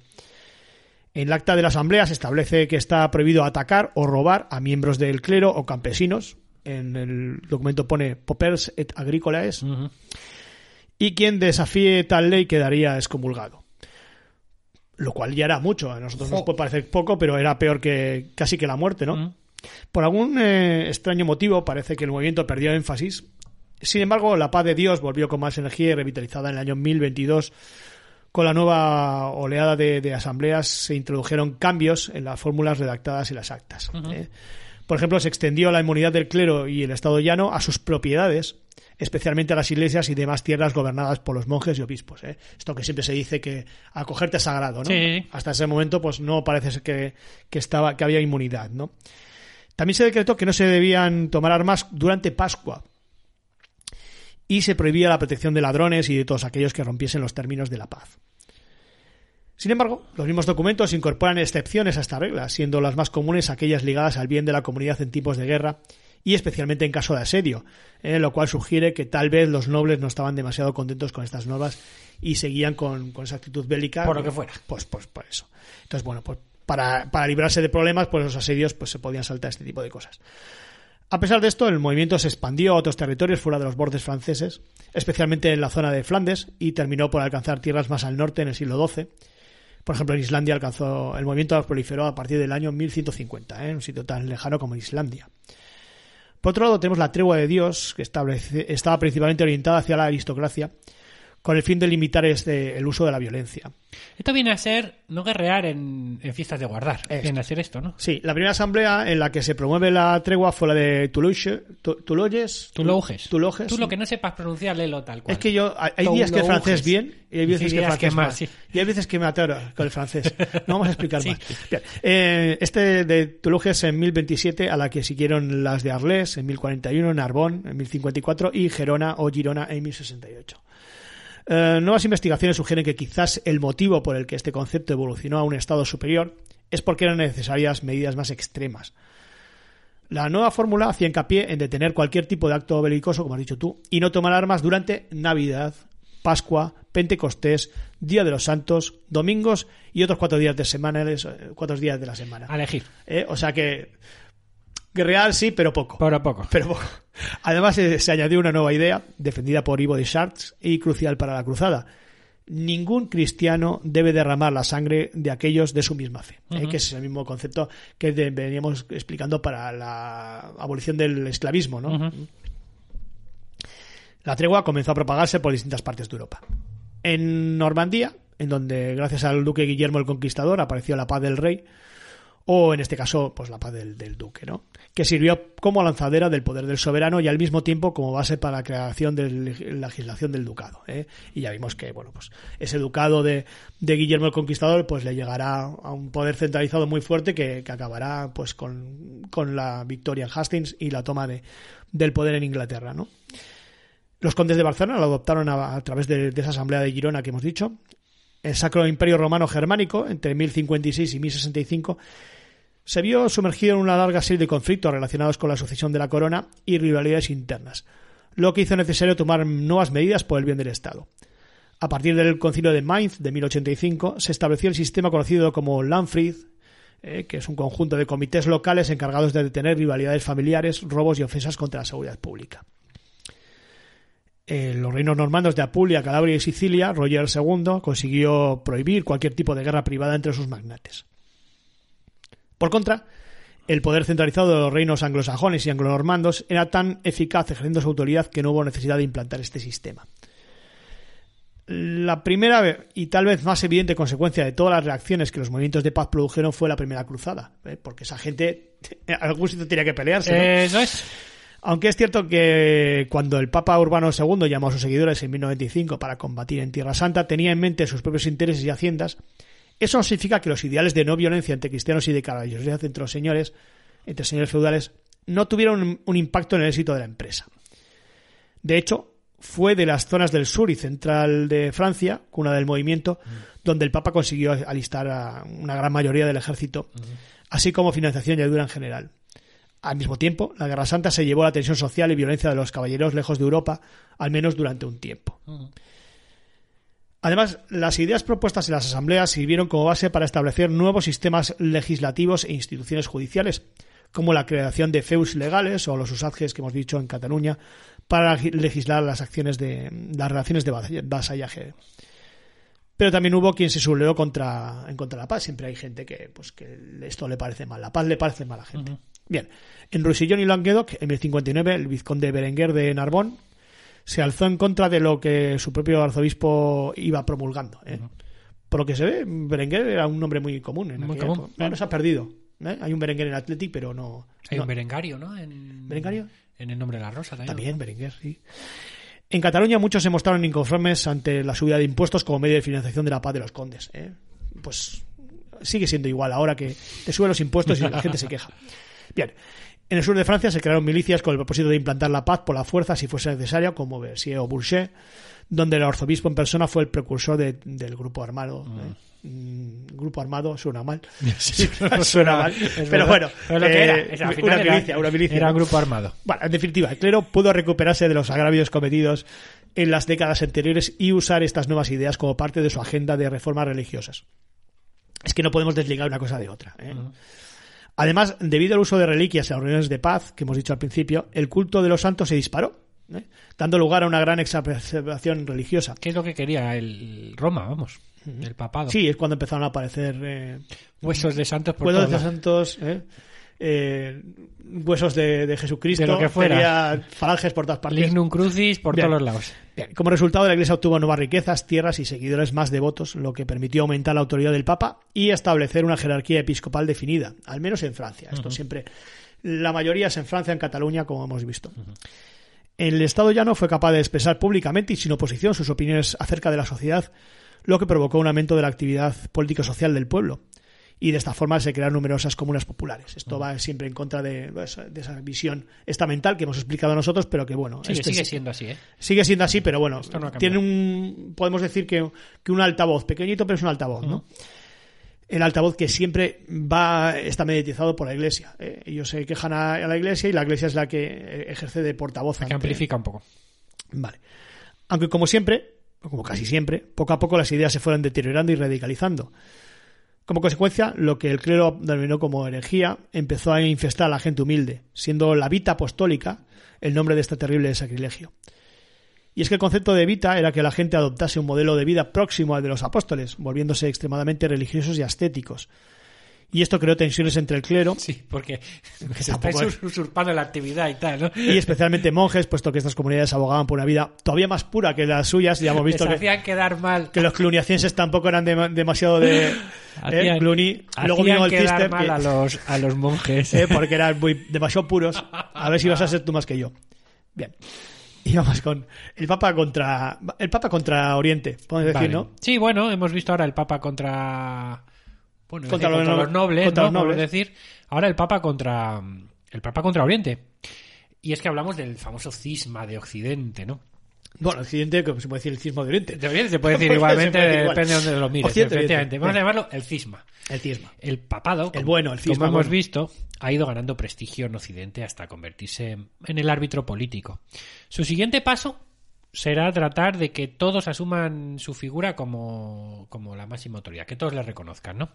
Gregorio séptimo eh, incluso fue más allá y afirmó que la palabra del Papa era la palabra de Dios. Bueno, es un dogma que a día de hoy se lleva, ¿no? Es que Dios influye directamente en las decisiones del Papa, ¿no? Eso es. Hasta Pero entonces no estaba, no estaba clara esa situación. Ese objetivo choca, eh, por lo que sea, con eh, una dificultad, y es que la Iglesia de Oriente no se siente vasalla de Roma, uh-huh. la de los patriarcas de Constantinopla. Habían venido muy arriba, los patriarcas de Bizan- tenían de el Imperio bueno. Eso es. La división litúrgica y política entre la Iglesia de Oriente y Occidente se produjo ya desde, se viene produciendo ya desde el siglo cuarto, ¿no? Sí, vamos a hacer, vamos a hacer un poquito. Poco a poco los credos de ambas religiones, de ambas religiones o de, no, no sé si de, de, de, ambas, de ambas confesiones, de ambas confesiones, confesiones, se fueron separando. Son dos religiones, ¿no? diferentes. Es sí. la misma religión. Bueno, pero, no sé, eh... no sé exactamente, sí. Pero tra- credos, vista, vi- sí, visto desde otro lado. La división litúrgica y política, como digo, es, desde el siglo cuarto los credos se van separando. Mientras en Occidente se celebra la liturgia en latín, latín. en Oriente se usa el griego. Mm, vaya. Los orientales no admitían la existencia del purgatorio. Que es menos peleas traía esto. Bueno, ahora tampoco aquí, ¿eh? Esto es. Ya los, el anterior papa creo que lo quitó ya. Los curas latinos se cortaban la barba y eran célibes, no como los orientales. Eh, tú, tú eres oriental. Efectivamente. Barba tengo, y tengo barba, no célibe. Tengo barba y eso es. Eh, los, los, bueno, sí, soy muy célibe yo. Los orientales, los orientales consideraban su fe más pura y uh, la de los latinos eh, la consideraban influenciada por los bárbaros. Por este descendiente directo de... al principio de... del programa de que desde Bizancio a lo que venía de... Sí, de brutos. Eran brutos y eran tal. El emperador bizantino y su patriarca sienten como suya la dignidad imperial, así que consideran una afrenta a la coronación, por ejemplo, de Carlomagno. Ya hemos visto en algún programa sí, de atrás de Otón, las bronquillas que hubo, sí. ¿no? Con Carlomagno que quiso, bueno, eh, para con Bizancio, ¿no? Uh-huh.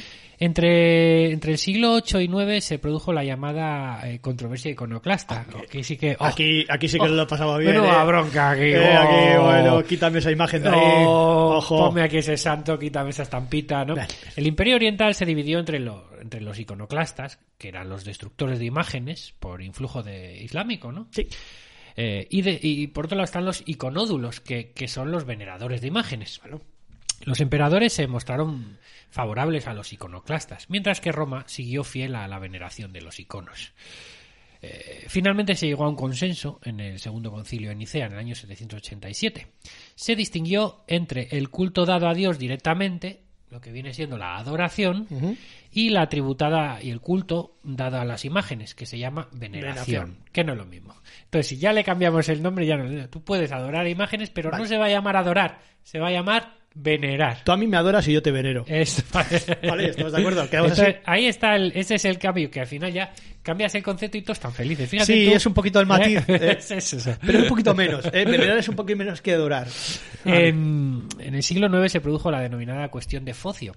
El emperador bizantino eh, decidió destituir al patriarca San Ignacio y eligió un sucesor laico, Focio. Roma trató de mediar en este conflicto. El Papa Nicolás finalmente eh, excomulgó a Focio y restituyó en su puesto al, al que sería luego santo, a Ignacio. A Ignacio. Eh, el emperador no, no acató la orden, pero con la muerte de Ignacio se dio, bueno, pues muerto el perro se acabó la rabia, ¿no? Con la muerte de Ignacio se dio Ojo, por terminado total, Ignacio, ¿eh? el, el asunto, ya que los siguientes ocupantes del patriarcado ya nunca volvieron a confiar totalmente en Roma, ¿no? Volviéndose cada vez más, más independientes. Miraban mal porque... Vale. Eh, otra polémica. Eh, Más polémica. En el año mil cincuenta y uno, ya en pleno siglo once, cuando el patriarca acusó de herejía a la Iglesia romana por usar el, plan, el, el pan ácimo en la Eucaristía. Porque, bueno, el pan ácimo lo asociaban al, al judaísmo. Sí. Fíjate tú, fíjate tú. Sí, pues sí. Esto fue una, una cosa... Sí, a los semitas. Esto fue un revuelo que... Semitas, sí. Fue un revuelo que no veas. Sí, los árabes también usan... Pero el, la mayor diferencia doctrinal fue... la famosa controversia trinitaria. Ojo. Que esta es la polémica, de, la, la polémica del hijo, ¿no? ¿El, el, fi- ¿El hijo qué? ¿Filio qué? ¿Filio qué? ¿Filio qué? Lo del hijo, ¿no? Eh, según el dogma cristiano, como sabemos, pues Dios es uno y trino a la vez, ¿no? Esto no Dios lo es uno no, y tres no, no ha entendido nadie nunca. Bueno, eso es la fe, John. Sí, sí, fe, no, no, ¿eh? sí, ya. Es Pero, un dogma. Mientras que en Occidente se cree que el Espíritu Santo procede del Padre y del Hijo. Sí.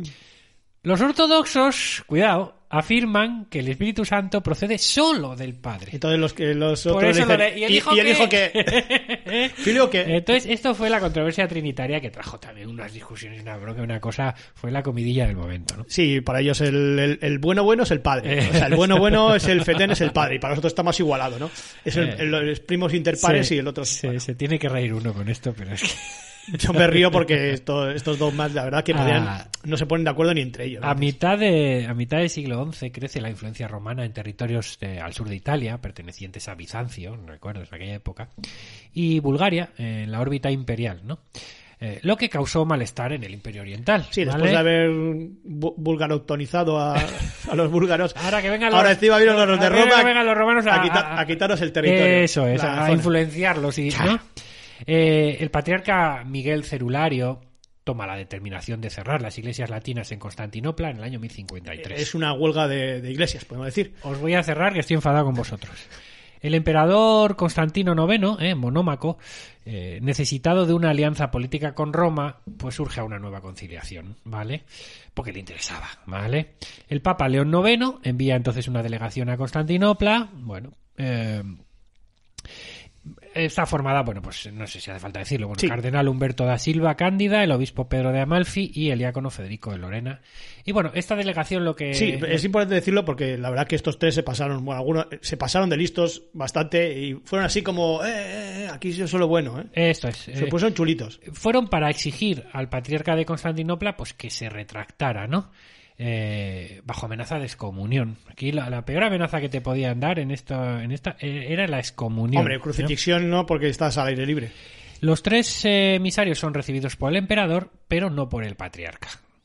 La delegación romana, eh, en este interludio, publica un escrito llamado Diálogo entre un romano y un constantinopolitano. Y de alguna manera se burlaban, ¿no? En este escrito de las costumbres griegas. De ahí ¿eh? está la, golpa, la, la gota que colma. Claro, esto al final no ayuda, ¿no? Porque si escri- ah, haces, mientras se... esperaban a que recibiera la patria, escribes esto y tal y, y les pones un poco a parir, pues esto no ayuda, ¿no? A parir, burlarte un poco de ellos, ¿no? Eh... Humberto, Humberto, Humberto que estaba ya cansado Cándido. de esperar un poco a que le, a que le recibiese el, el... También un poco desde Constantinopla provocaron un poco, ¿no? Estaba esperando a que les recibiese el, el patriarca.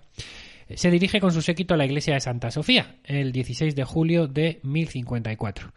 Y antes de que se inicie la celebración de la litúrgica, no se le ocurre otra cosa que depositar sobre el altar mayor la bula de excomunión. Como eso ya es así una cosa... Toma, excomulgada. Aquí ya... Firmada por el Papa, ¿no? Eh, y aquí, bueno, pues excomulgaban el, nada más y nada menos que al patriarca Miguel y a todos sus partidarios, ¿no? Mientras tanto... Eh, todo esto pasaba en Constantinopla porque se había alargado un poco no había leído la, el Twitter. la visita y tal. Y el Papa se había muerto. Entonces, el Papa León había muerto. No, no, no había leído el Twitter. No claro, sabía. todavía no había llegado. Claro, no había, eso es, y las noticias llegaban por lo que fuera. Un poquito tarde. La, la señal iba fatal ahí en el Bósforo. Había un H. Eh, no iba bien el wifi. No, no había llegado el asunto, ¿no? No había llegado la noticia. Así que, eh, ¿cómo reacciona el patriarca Miguel? La habían excomulgado, claro. Ay, pues ¿qué hace? Convoca al sínodo constantinopolitano y el veinticuatro de julio de mil cincuenta y cuatro eh, Miguel I Cerulario quema la bula en público y proclama la excomunión de los delegados del Papa, ¿vale? Es decir, pues ahora, ahora os excomulgo yo a vosotros. Ahora, y, y yo, esto y tú es vas. Lo que me importa vuestra bula. ¡Pum! Y la quema en Ojo, público, ¿no? Qué bien, qué bien dramatizado. Esto es. Pues, y además con la barba, con lo bien que te y, queda. Y, y porque esto en radio no se escucha, ¿no? Pero Ojo. estoy haciendo gestos con y el celulario, brazo. Y celulario. Estoy, estoy haciendo gestos con el brazo. Gesto, todo, gestos eh. celulares. Estoy, me, me he venido arriba. Bueno, sí, sí, sí. Eh, total, que el cisma, pues después de toda esta escenificación... Eh, bueno, y de todos esto es como... estos hechos, el cisma era ya una realidad. Y esto es como una ¿no? pelea familiar, como una pelea de pareja, vamos, sí. que ahora, pues ahora tú, ahora tú. Todo, no sé, hasta el año mil doscientos cuatro, que es cuando los cruzados toman, los, los cruzados cristianos latinos toman Constantinopla y la saquean y tal, no se materializa del todo, pero bueno, empieza sí. aquí ya ese, ese sí, cisma, y... ¿no? Que es cuando, en, en, cuando los encima cruzados eh, implantan el patriarcado latino y es que tal, ¿no? se en contra del ortodoxo, sí, sí, sí, eso es, eso es. Y bueno, esto fue un poco cómo surgió el, el, el cisma de, de, de Occidente en este, en este año, en este siglo once. Para que veáis todas las cosas Oh, que creíais que no al principio, pero todo lo que está pasando en este siglo once. Es, lo que, es que estaba, estaban las que... redes sociales allí. Y, y ahora estaban viene... los amanuenses que no paraban y ahora con viene... los teletipos. Esto es, no paraban. Y ahora viene otra, otra, otro, otro, otro lío del Papa. Buah, eh, sí, esta, porque... vez, esta vez con el emperador. Con el emperador, no le... con el poder terrenal porque... occidental. Porque el Papa podía... nada, pues ya nada te... le parecía poco. Ya cuando te echas... Cuando te pone el gallo, ya... A por todas. A por todas. Ya, ya que estamos... Vamos a hablar de ello, que son las querilla, la querella de las investiduras, ¿eh? Mm, que fue una disputa acerca del poder terrenal que enfrentó a, a emperadores y papas por la soberanía universal. Uno, ojo, uno de los asuntos... Por la soberanía universal. Es que... Ojo, cuidado. Es Superman versus Batman.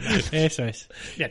Eh, uno de los asuntos centrales fue la potestad de nombrar obispos, que es uh-huh. lo, aquí la clave, ¿eh? Que es un poco... Eso es, como nombrar a los miembros del Tribunal Constitucional. Investiduras, eh, esto es. Para que la gente de hoy no se entienda, ¿eh? Para que la gente de hoy no se entienda.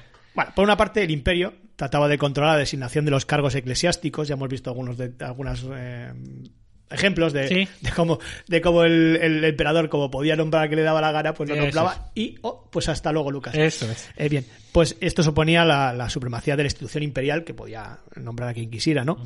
Y por otro lado, la Iglesia sentía la necesidad de retomar las riendas de su propio seno, perdidas por la corrupción sistémica anterior. Cuando Gregorio séptimo llegó al solio pontificio en el año mil setenta y tres, heredó del León noveno la necesidad de reconducir la Iglesia hacia el camino primigenio, primigenio del, del cristianismo, alejada de la corrupción y la opulencia que se había instalado en su seno. Para ello ideó una ambiciosa remodelación del ser eclesiástico, pues le hemos, hemos venido diciendo, ¿no? La reforma gregoriana, ¿eh? Uh-huh. Lo que supuso el punto de partida en, en este conflicto. Con ella se aspiraba a retomar de nuevo las riendas de la elección de los cargos eclesiásticos, hasta ahora designados por señores feudales, príncipes o por el propio emperador. Era, por tanto, reconocer la supeditación del poder terrenal al espiritual. Y no había mejor representante de Dios en la tierra que el propio Papa. Por ende, era el legitimado para controlar la fe. Sin embargo, el emperador se creía con la misma atribución que el Papa, ¿eh? Esto retrotraemos a lo del principio, ¿eh? A, esa desli- a ese desligarse los, los poderes de, de Augusto, ¿no? Eh, que ahora están total, absolutamente separados, pero quizás eh, no, en aquel momento no lo estaban tanto, ¿no? Y era una cuestión que derivaría una dura pugna entre el, el denominado sacerdotium, sacerdotium y el imperium, ¿eh? Uh-huh. Enrique cuarto accedió al trono del Sacro Imperio siendo menor de edad. Esta tesitura fue aprovechada por los grandes poderes del momento para obtener una mayor, un mayor rédito político. Así, el papado, las ciudades y los duques alemanes pugnaron por tener una mayor autonomía. Ya con la mayoría de edad alcanzada, Enrique cuarto trataba de recuperar el, el, periodo, el poder perdido, y una de sus primeras decisiones fue nombrar al nuevo obispo de Milán. Este acto fue percibido por Gregorio séptimo como una agresión hacia la potestad papal. El Papa, en mil setenta y cinco, mediante la bula Dictatus Papa, ¿eh? ¿Eh? O sea, dictado del Papa. Uh-huh. Es que, ¿eh? ¿Eh? Bien. Dictatus Papa, eso en todas. Sí, sí, sí. Bueno, no, pero bueno, ya sé que las bulas toman su sí, nombre de las dos primeras, de las primeras palabras. Dictatus Papa, sí. Con las que empieza a redactarse. Hace valer la preeminencia del papado frente al imperio debido al carácter infalible del pontífice, que hemos dicho que, que directamente habla con Dios. Uh-huh. A partir de ahora, y a partir de este siglo once habla con Dios. Anteriormente tenía el intermediario. Eso es. Y excomulga al emperador. ¿Por qué? Porque son de excomulgar. Esto, esta gente es de excomulgar. Es de excomulgar. Su y arma el, es la excomunión. Total, pues ¿qué le va a amenazar? ¿Con quitarle dinero? Ya.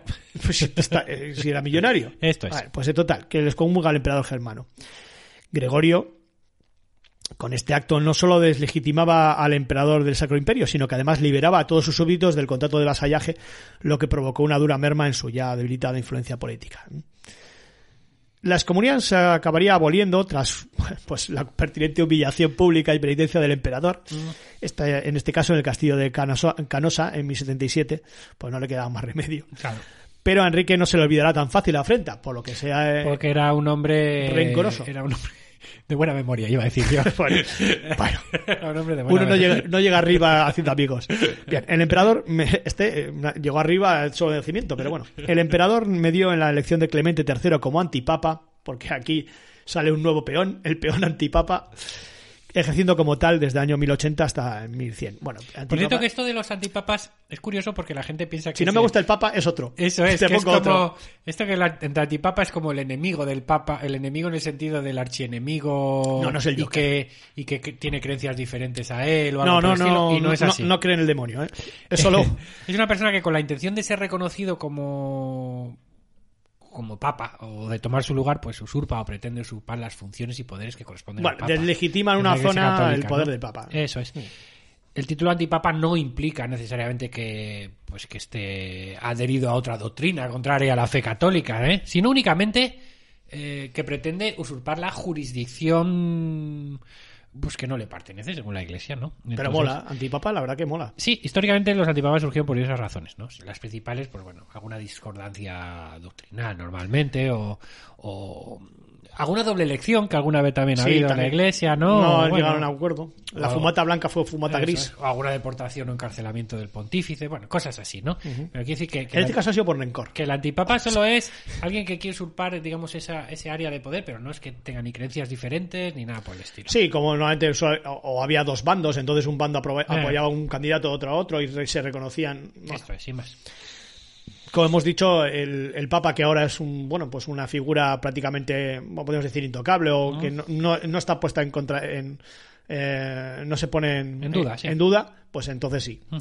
Bueno, también eh, este el emperador, eh, que en este caso era... ¡Ay, que se me ha ido! Bueno, Enrique los, de, cuarto, los del Palmar de Troya creo que tienen un papa... Los anti, antipapa, vamos. Los antipapas, es papa-papa. Es papa-papa, papa, vale, vale.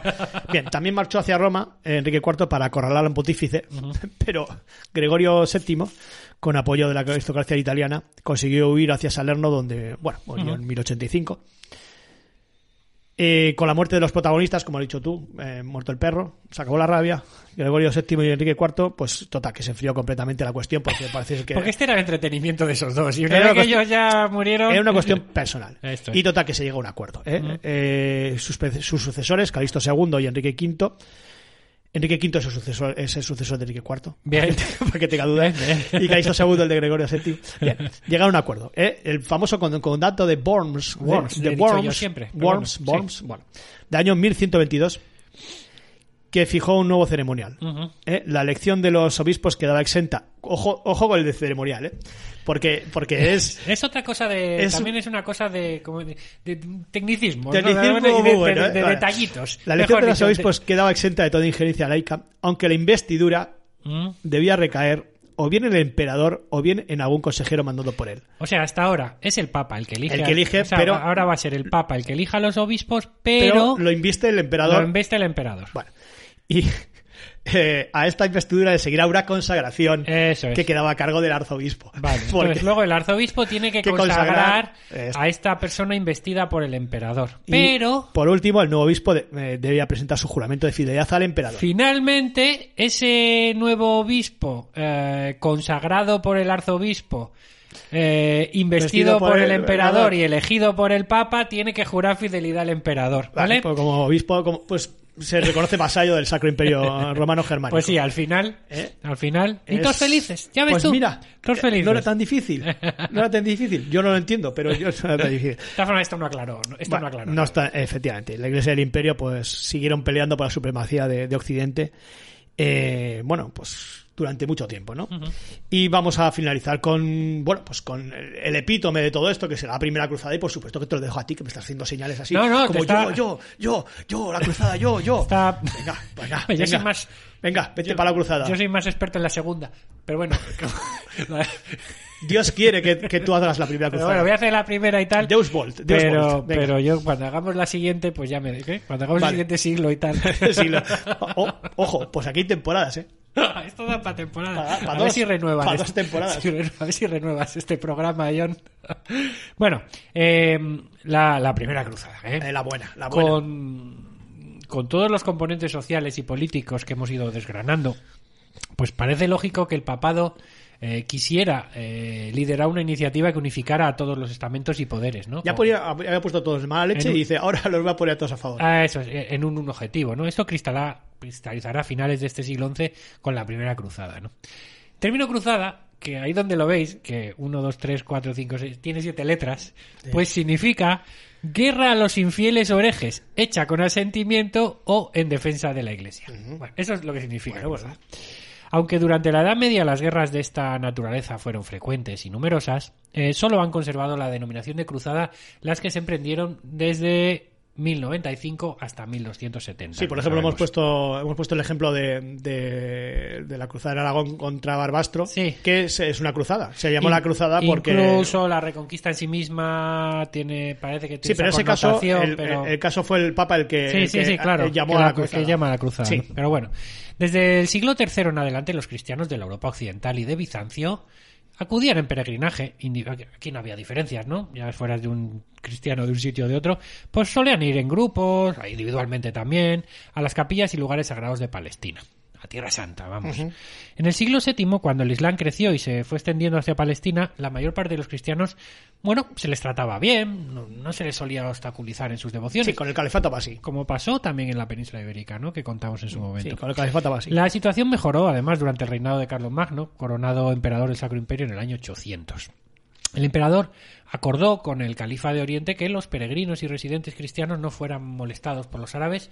Oye, mientras pagaran sus impuestos, ¿vale? Mientras dejaran y, su dinerito, y mientras eran turistas. Y mientras se ajustaran a las normas de conducta acordadas previamente, pues tú puedes... Mientras eh, no hicieran balconing, esto es, o no se emborracharan en las puertas... De... Podían ir libremente a Tierra ya. Santa. Eh, esa tolerancia y buen trato musulmán, pues decayó en el siglo once, este siglo del que estamos hablando, cuando eh, los turcos selyúcidas, lo hemos comentado al principio sí. del programa, se hacen con el poder...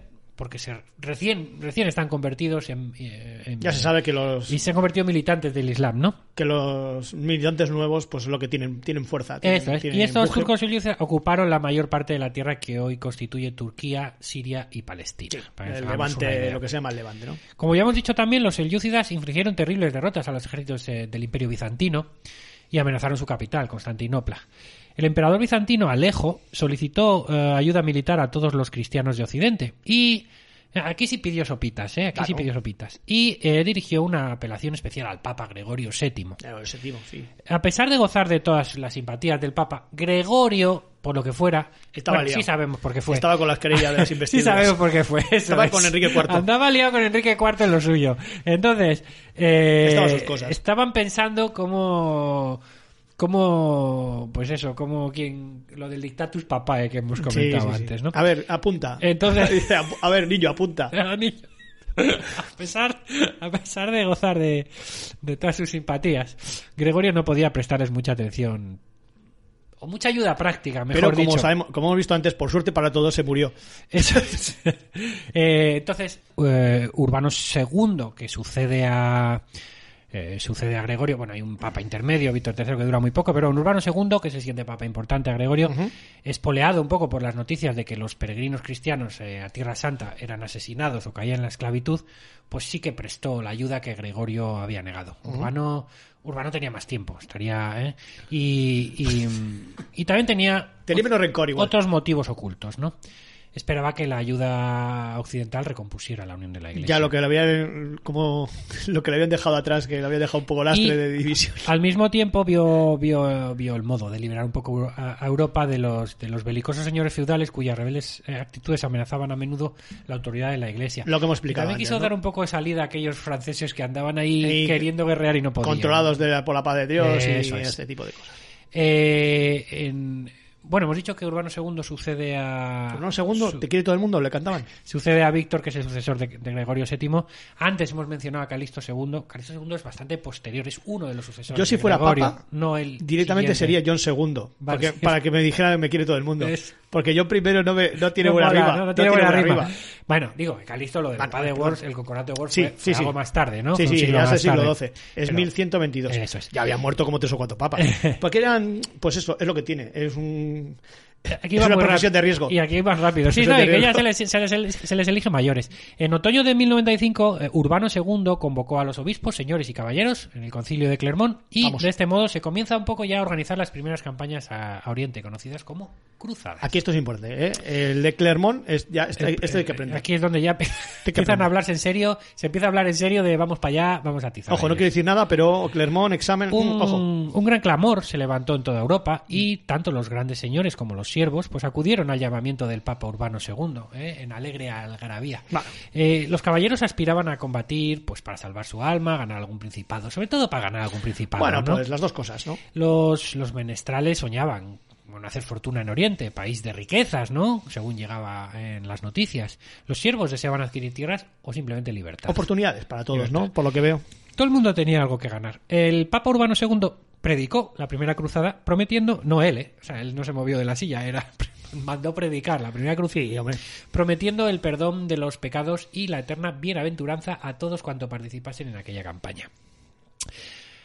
Vosotros, los que habéis cometido fratricidio, decía el Santo Padre, vosotros, los que habéis tomado las armas contra vuestros propios padres, vosotros, los que habéis matado por paga y habéis robado la propiedad ajena, vosotros, los que habéis arruinado viudas y huérfanos, buscad ahora la salvación en Jerusalén.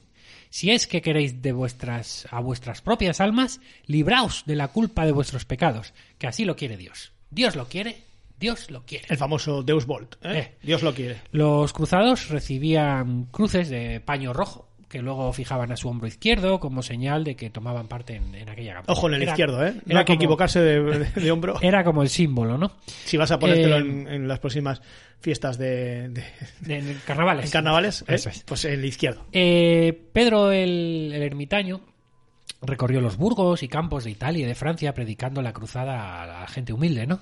Era, era un hombre de...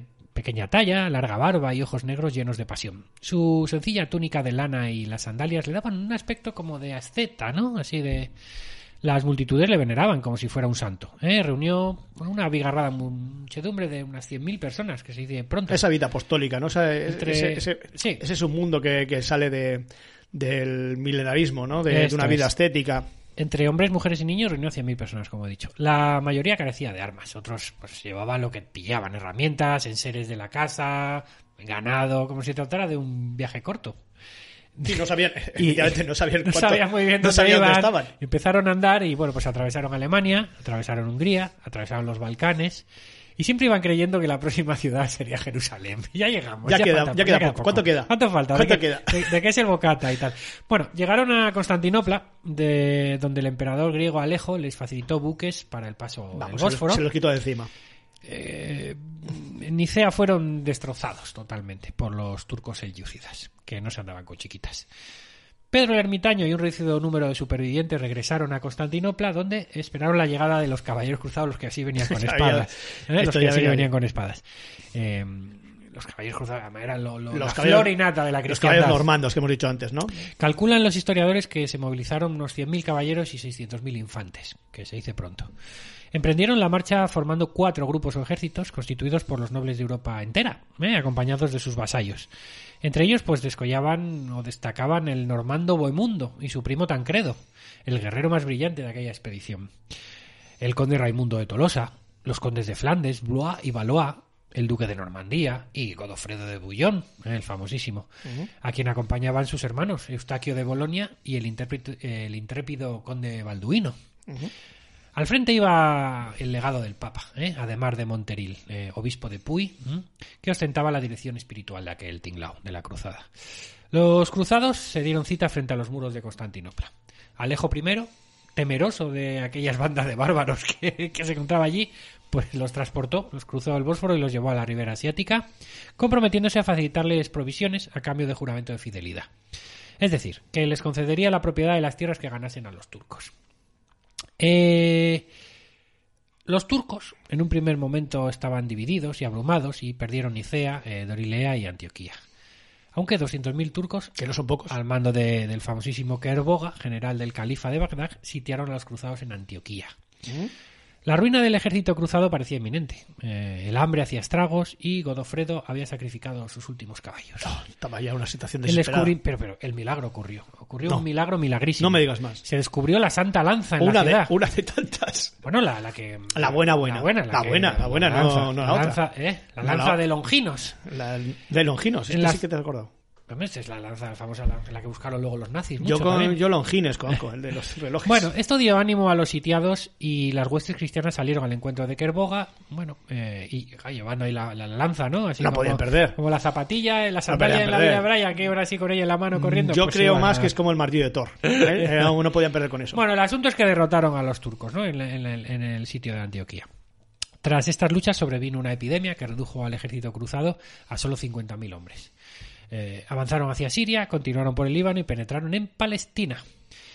Al llegar a las proximidades de Jerusalén, los cruzados eh, se arrodillaron, besaron la tierra como hace el Papa cuando baja del avión y exclamaban: ¡Jerusalén, Jerusalén! ¡Dios lo quiere, Dios lo quiere! Porque había calado el, la campaña de marketing de... Era buena. La campaña de Era marketing buena. Del Papa había calado había el Deus Volt porque eh, esta gente se lo había aprendido. Sí, y, sí, sí. Y hombre, era fácil, era o sea, así como dinámico y esto tal. Esto se debería estudiar en, en las carreras de, de marketing. Igual sí, tema, igual ¿eh? Si lo estudia, no sabemos. Nosotros nos dedicamos a otras carreras menos serias. Esto es. El asunto, el asunto es que eh, los cruzados sitiaron la ciudad de Jerusalén, construyeron pues grandes torreones con ruedas, lo típico que se hace para acercarte a las murallas. Sí, tal. sí, sí, yo lo he visto en las, en las películas. Celebraron una solemne procesión. Caballos de Troya. Alrededor de la ciudad fueron en procesión y por la zona del Monte de los Olivos y tal. Sí. Y eh, allí así comenzó el asalto dirigido por Tancredo y por Godofredo de Bouillon. O sea, el quince que el... de julio del año mil novecientos noventa y nueve. Mira, que o sea, desde luego deja... a puntito de acabar el siglo. El Monte de los Olivos lo habían dejado fuera. Eh, la, ciudad, la ciudad no resistió y bueno, pues la matanza de musulmanes duró una semana entera. No. Los santos lugares habían sido rescatados y así se constituyó un estado cristiano. Uh-huh. Uh, la corona se la ofrecieron a Godofredo de Bouillon, sí, que adoptó solemnemente, adoptó, bueno, adoptó el título de Barón del Santo Sepulcro. Eh, a ver, no era propio llevar la corona de, de oro de rey, ¿no? En el lugar donde Cristo fue coronado con espinas. Verdad... Ellos estas cosas las respetaban mucho. Sí, la verdad que el título es más largo que, que su duración. Barón del Santo Sepulcro. Lo, lo durará yo. Bueno, Alfredo, la, por lo la que sea... caída, la caída de Jerusalén, eh, bueno, causó una alegría grande en Occidente, ¿no? Eh, por considerar el hecho como, como... Pensaban que esto era ya la victoria definitiva sobre el Islam, ¿no? Era... Eh, los condados de Edesa y Trípoli, así como el Principado de Antioquía, pues eh, se convirtieron en feudatarios del Reino de Jerusalén y ya totalmente cristianos. Uh-huh. Será Godfred, ¿no? Godofredo será Godfred. Godfred. Godfred, ¿no? Es que la... queda mejor Godofredo, queda poco serio. Queda como un dibujo animado. Mira, de Wikipedia, de la a ver, que vendrá en varios idiomas. Nada, Las no. ciudades marítimas del Mediterráneo, pues Pisa, Génova, Marsella, Barcelona o Venecia, eh, facilitaron naves y mantuvieron un activo comercio gracias a las facilidades que recibieron por parte de, los, de estos nuevos cristianos que ahora vivían por Tierra Santa, mm, ¿no? Capitalismo. Eh... quienes concedieron pues acuartelamientos, almacenes en los puertos, privilegios aduaneros, excepciones de impuestos. Vamos, que las sucesivas cruzadas, todo este interés comercial ya cogió tanto peso como el religioso, porque una vez que creas intereses comerciales con puertos, con almacenes y con tal, pues ya eh, esto al, hay que luchar por ello, ¿sabes? Um, hay que no, defenderlo. Ah, bueno, así esto no le sienta bien. No. Esto el capitalismo no. Cuando Edesa cae un poco después, en mil ciento cuarenta y cuatro, cae en poder de los turcos y el sultán Nureddin pues amenazó el reino de Jerusalén, una nueva oleada de emoción ¿eh? cundió en Europa, sacudió Europa. San Bernardo eh, predicó la Segunda Cruzada, en la que yo soy experto, uh-huh, que fue dirigida por, por Conrado tercero, emperador de Alemania, y por eh, Luis séptimo, el rey de Francia. Pero eso es otra historia que nos hemos quedado sin tiempo y ya la contaremos otro día. Yo creo que ha sido ha sido suficiente, ¿no? El siglo once ha venido cargadito. ¿eh? Oh, ha venido, pasan cosas, ¿eh? Ya ojo, pasaron cosas. Ojo, que muchas veces dices, pa, el siglo diez o once, como diciendo, pa, pues tampoco ha pasado tanta tampoco cosa. Tampoco no tal, sí. ¿Eh? Pero bueno, eh, yo creo que... Que ha sido, ha sido interesante, ¿no? Sí, sí. A ver si en dos o tres temporadas hacemos el siglo doce. Habrá gente que se quede con el hype. A ver cómo sigue esto. Ojo, ¿eh? ojo, ¿eh? No lo descartamos. Ojo. Pues nada, cuidaos mucho y estamos la semana que viene. Deus Volt.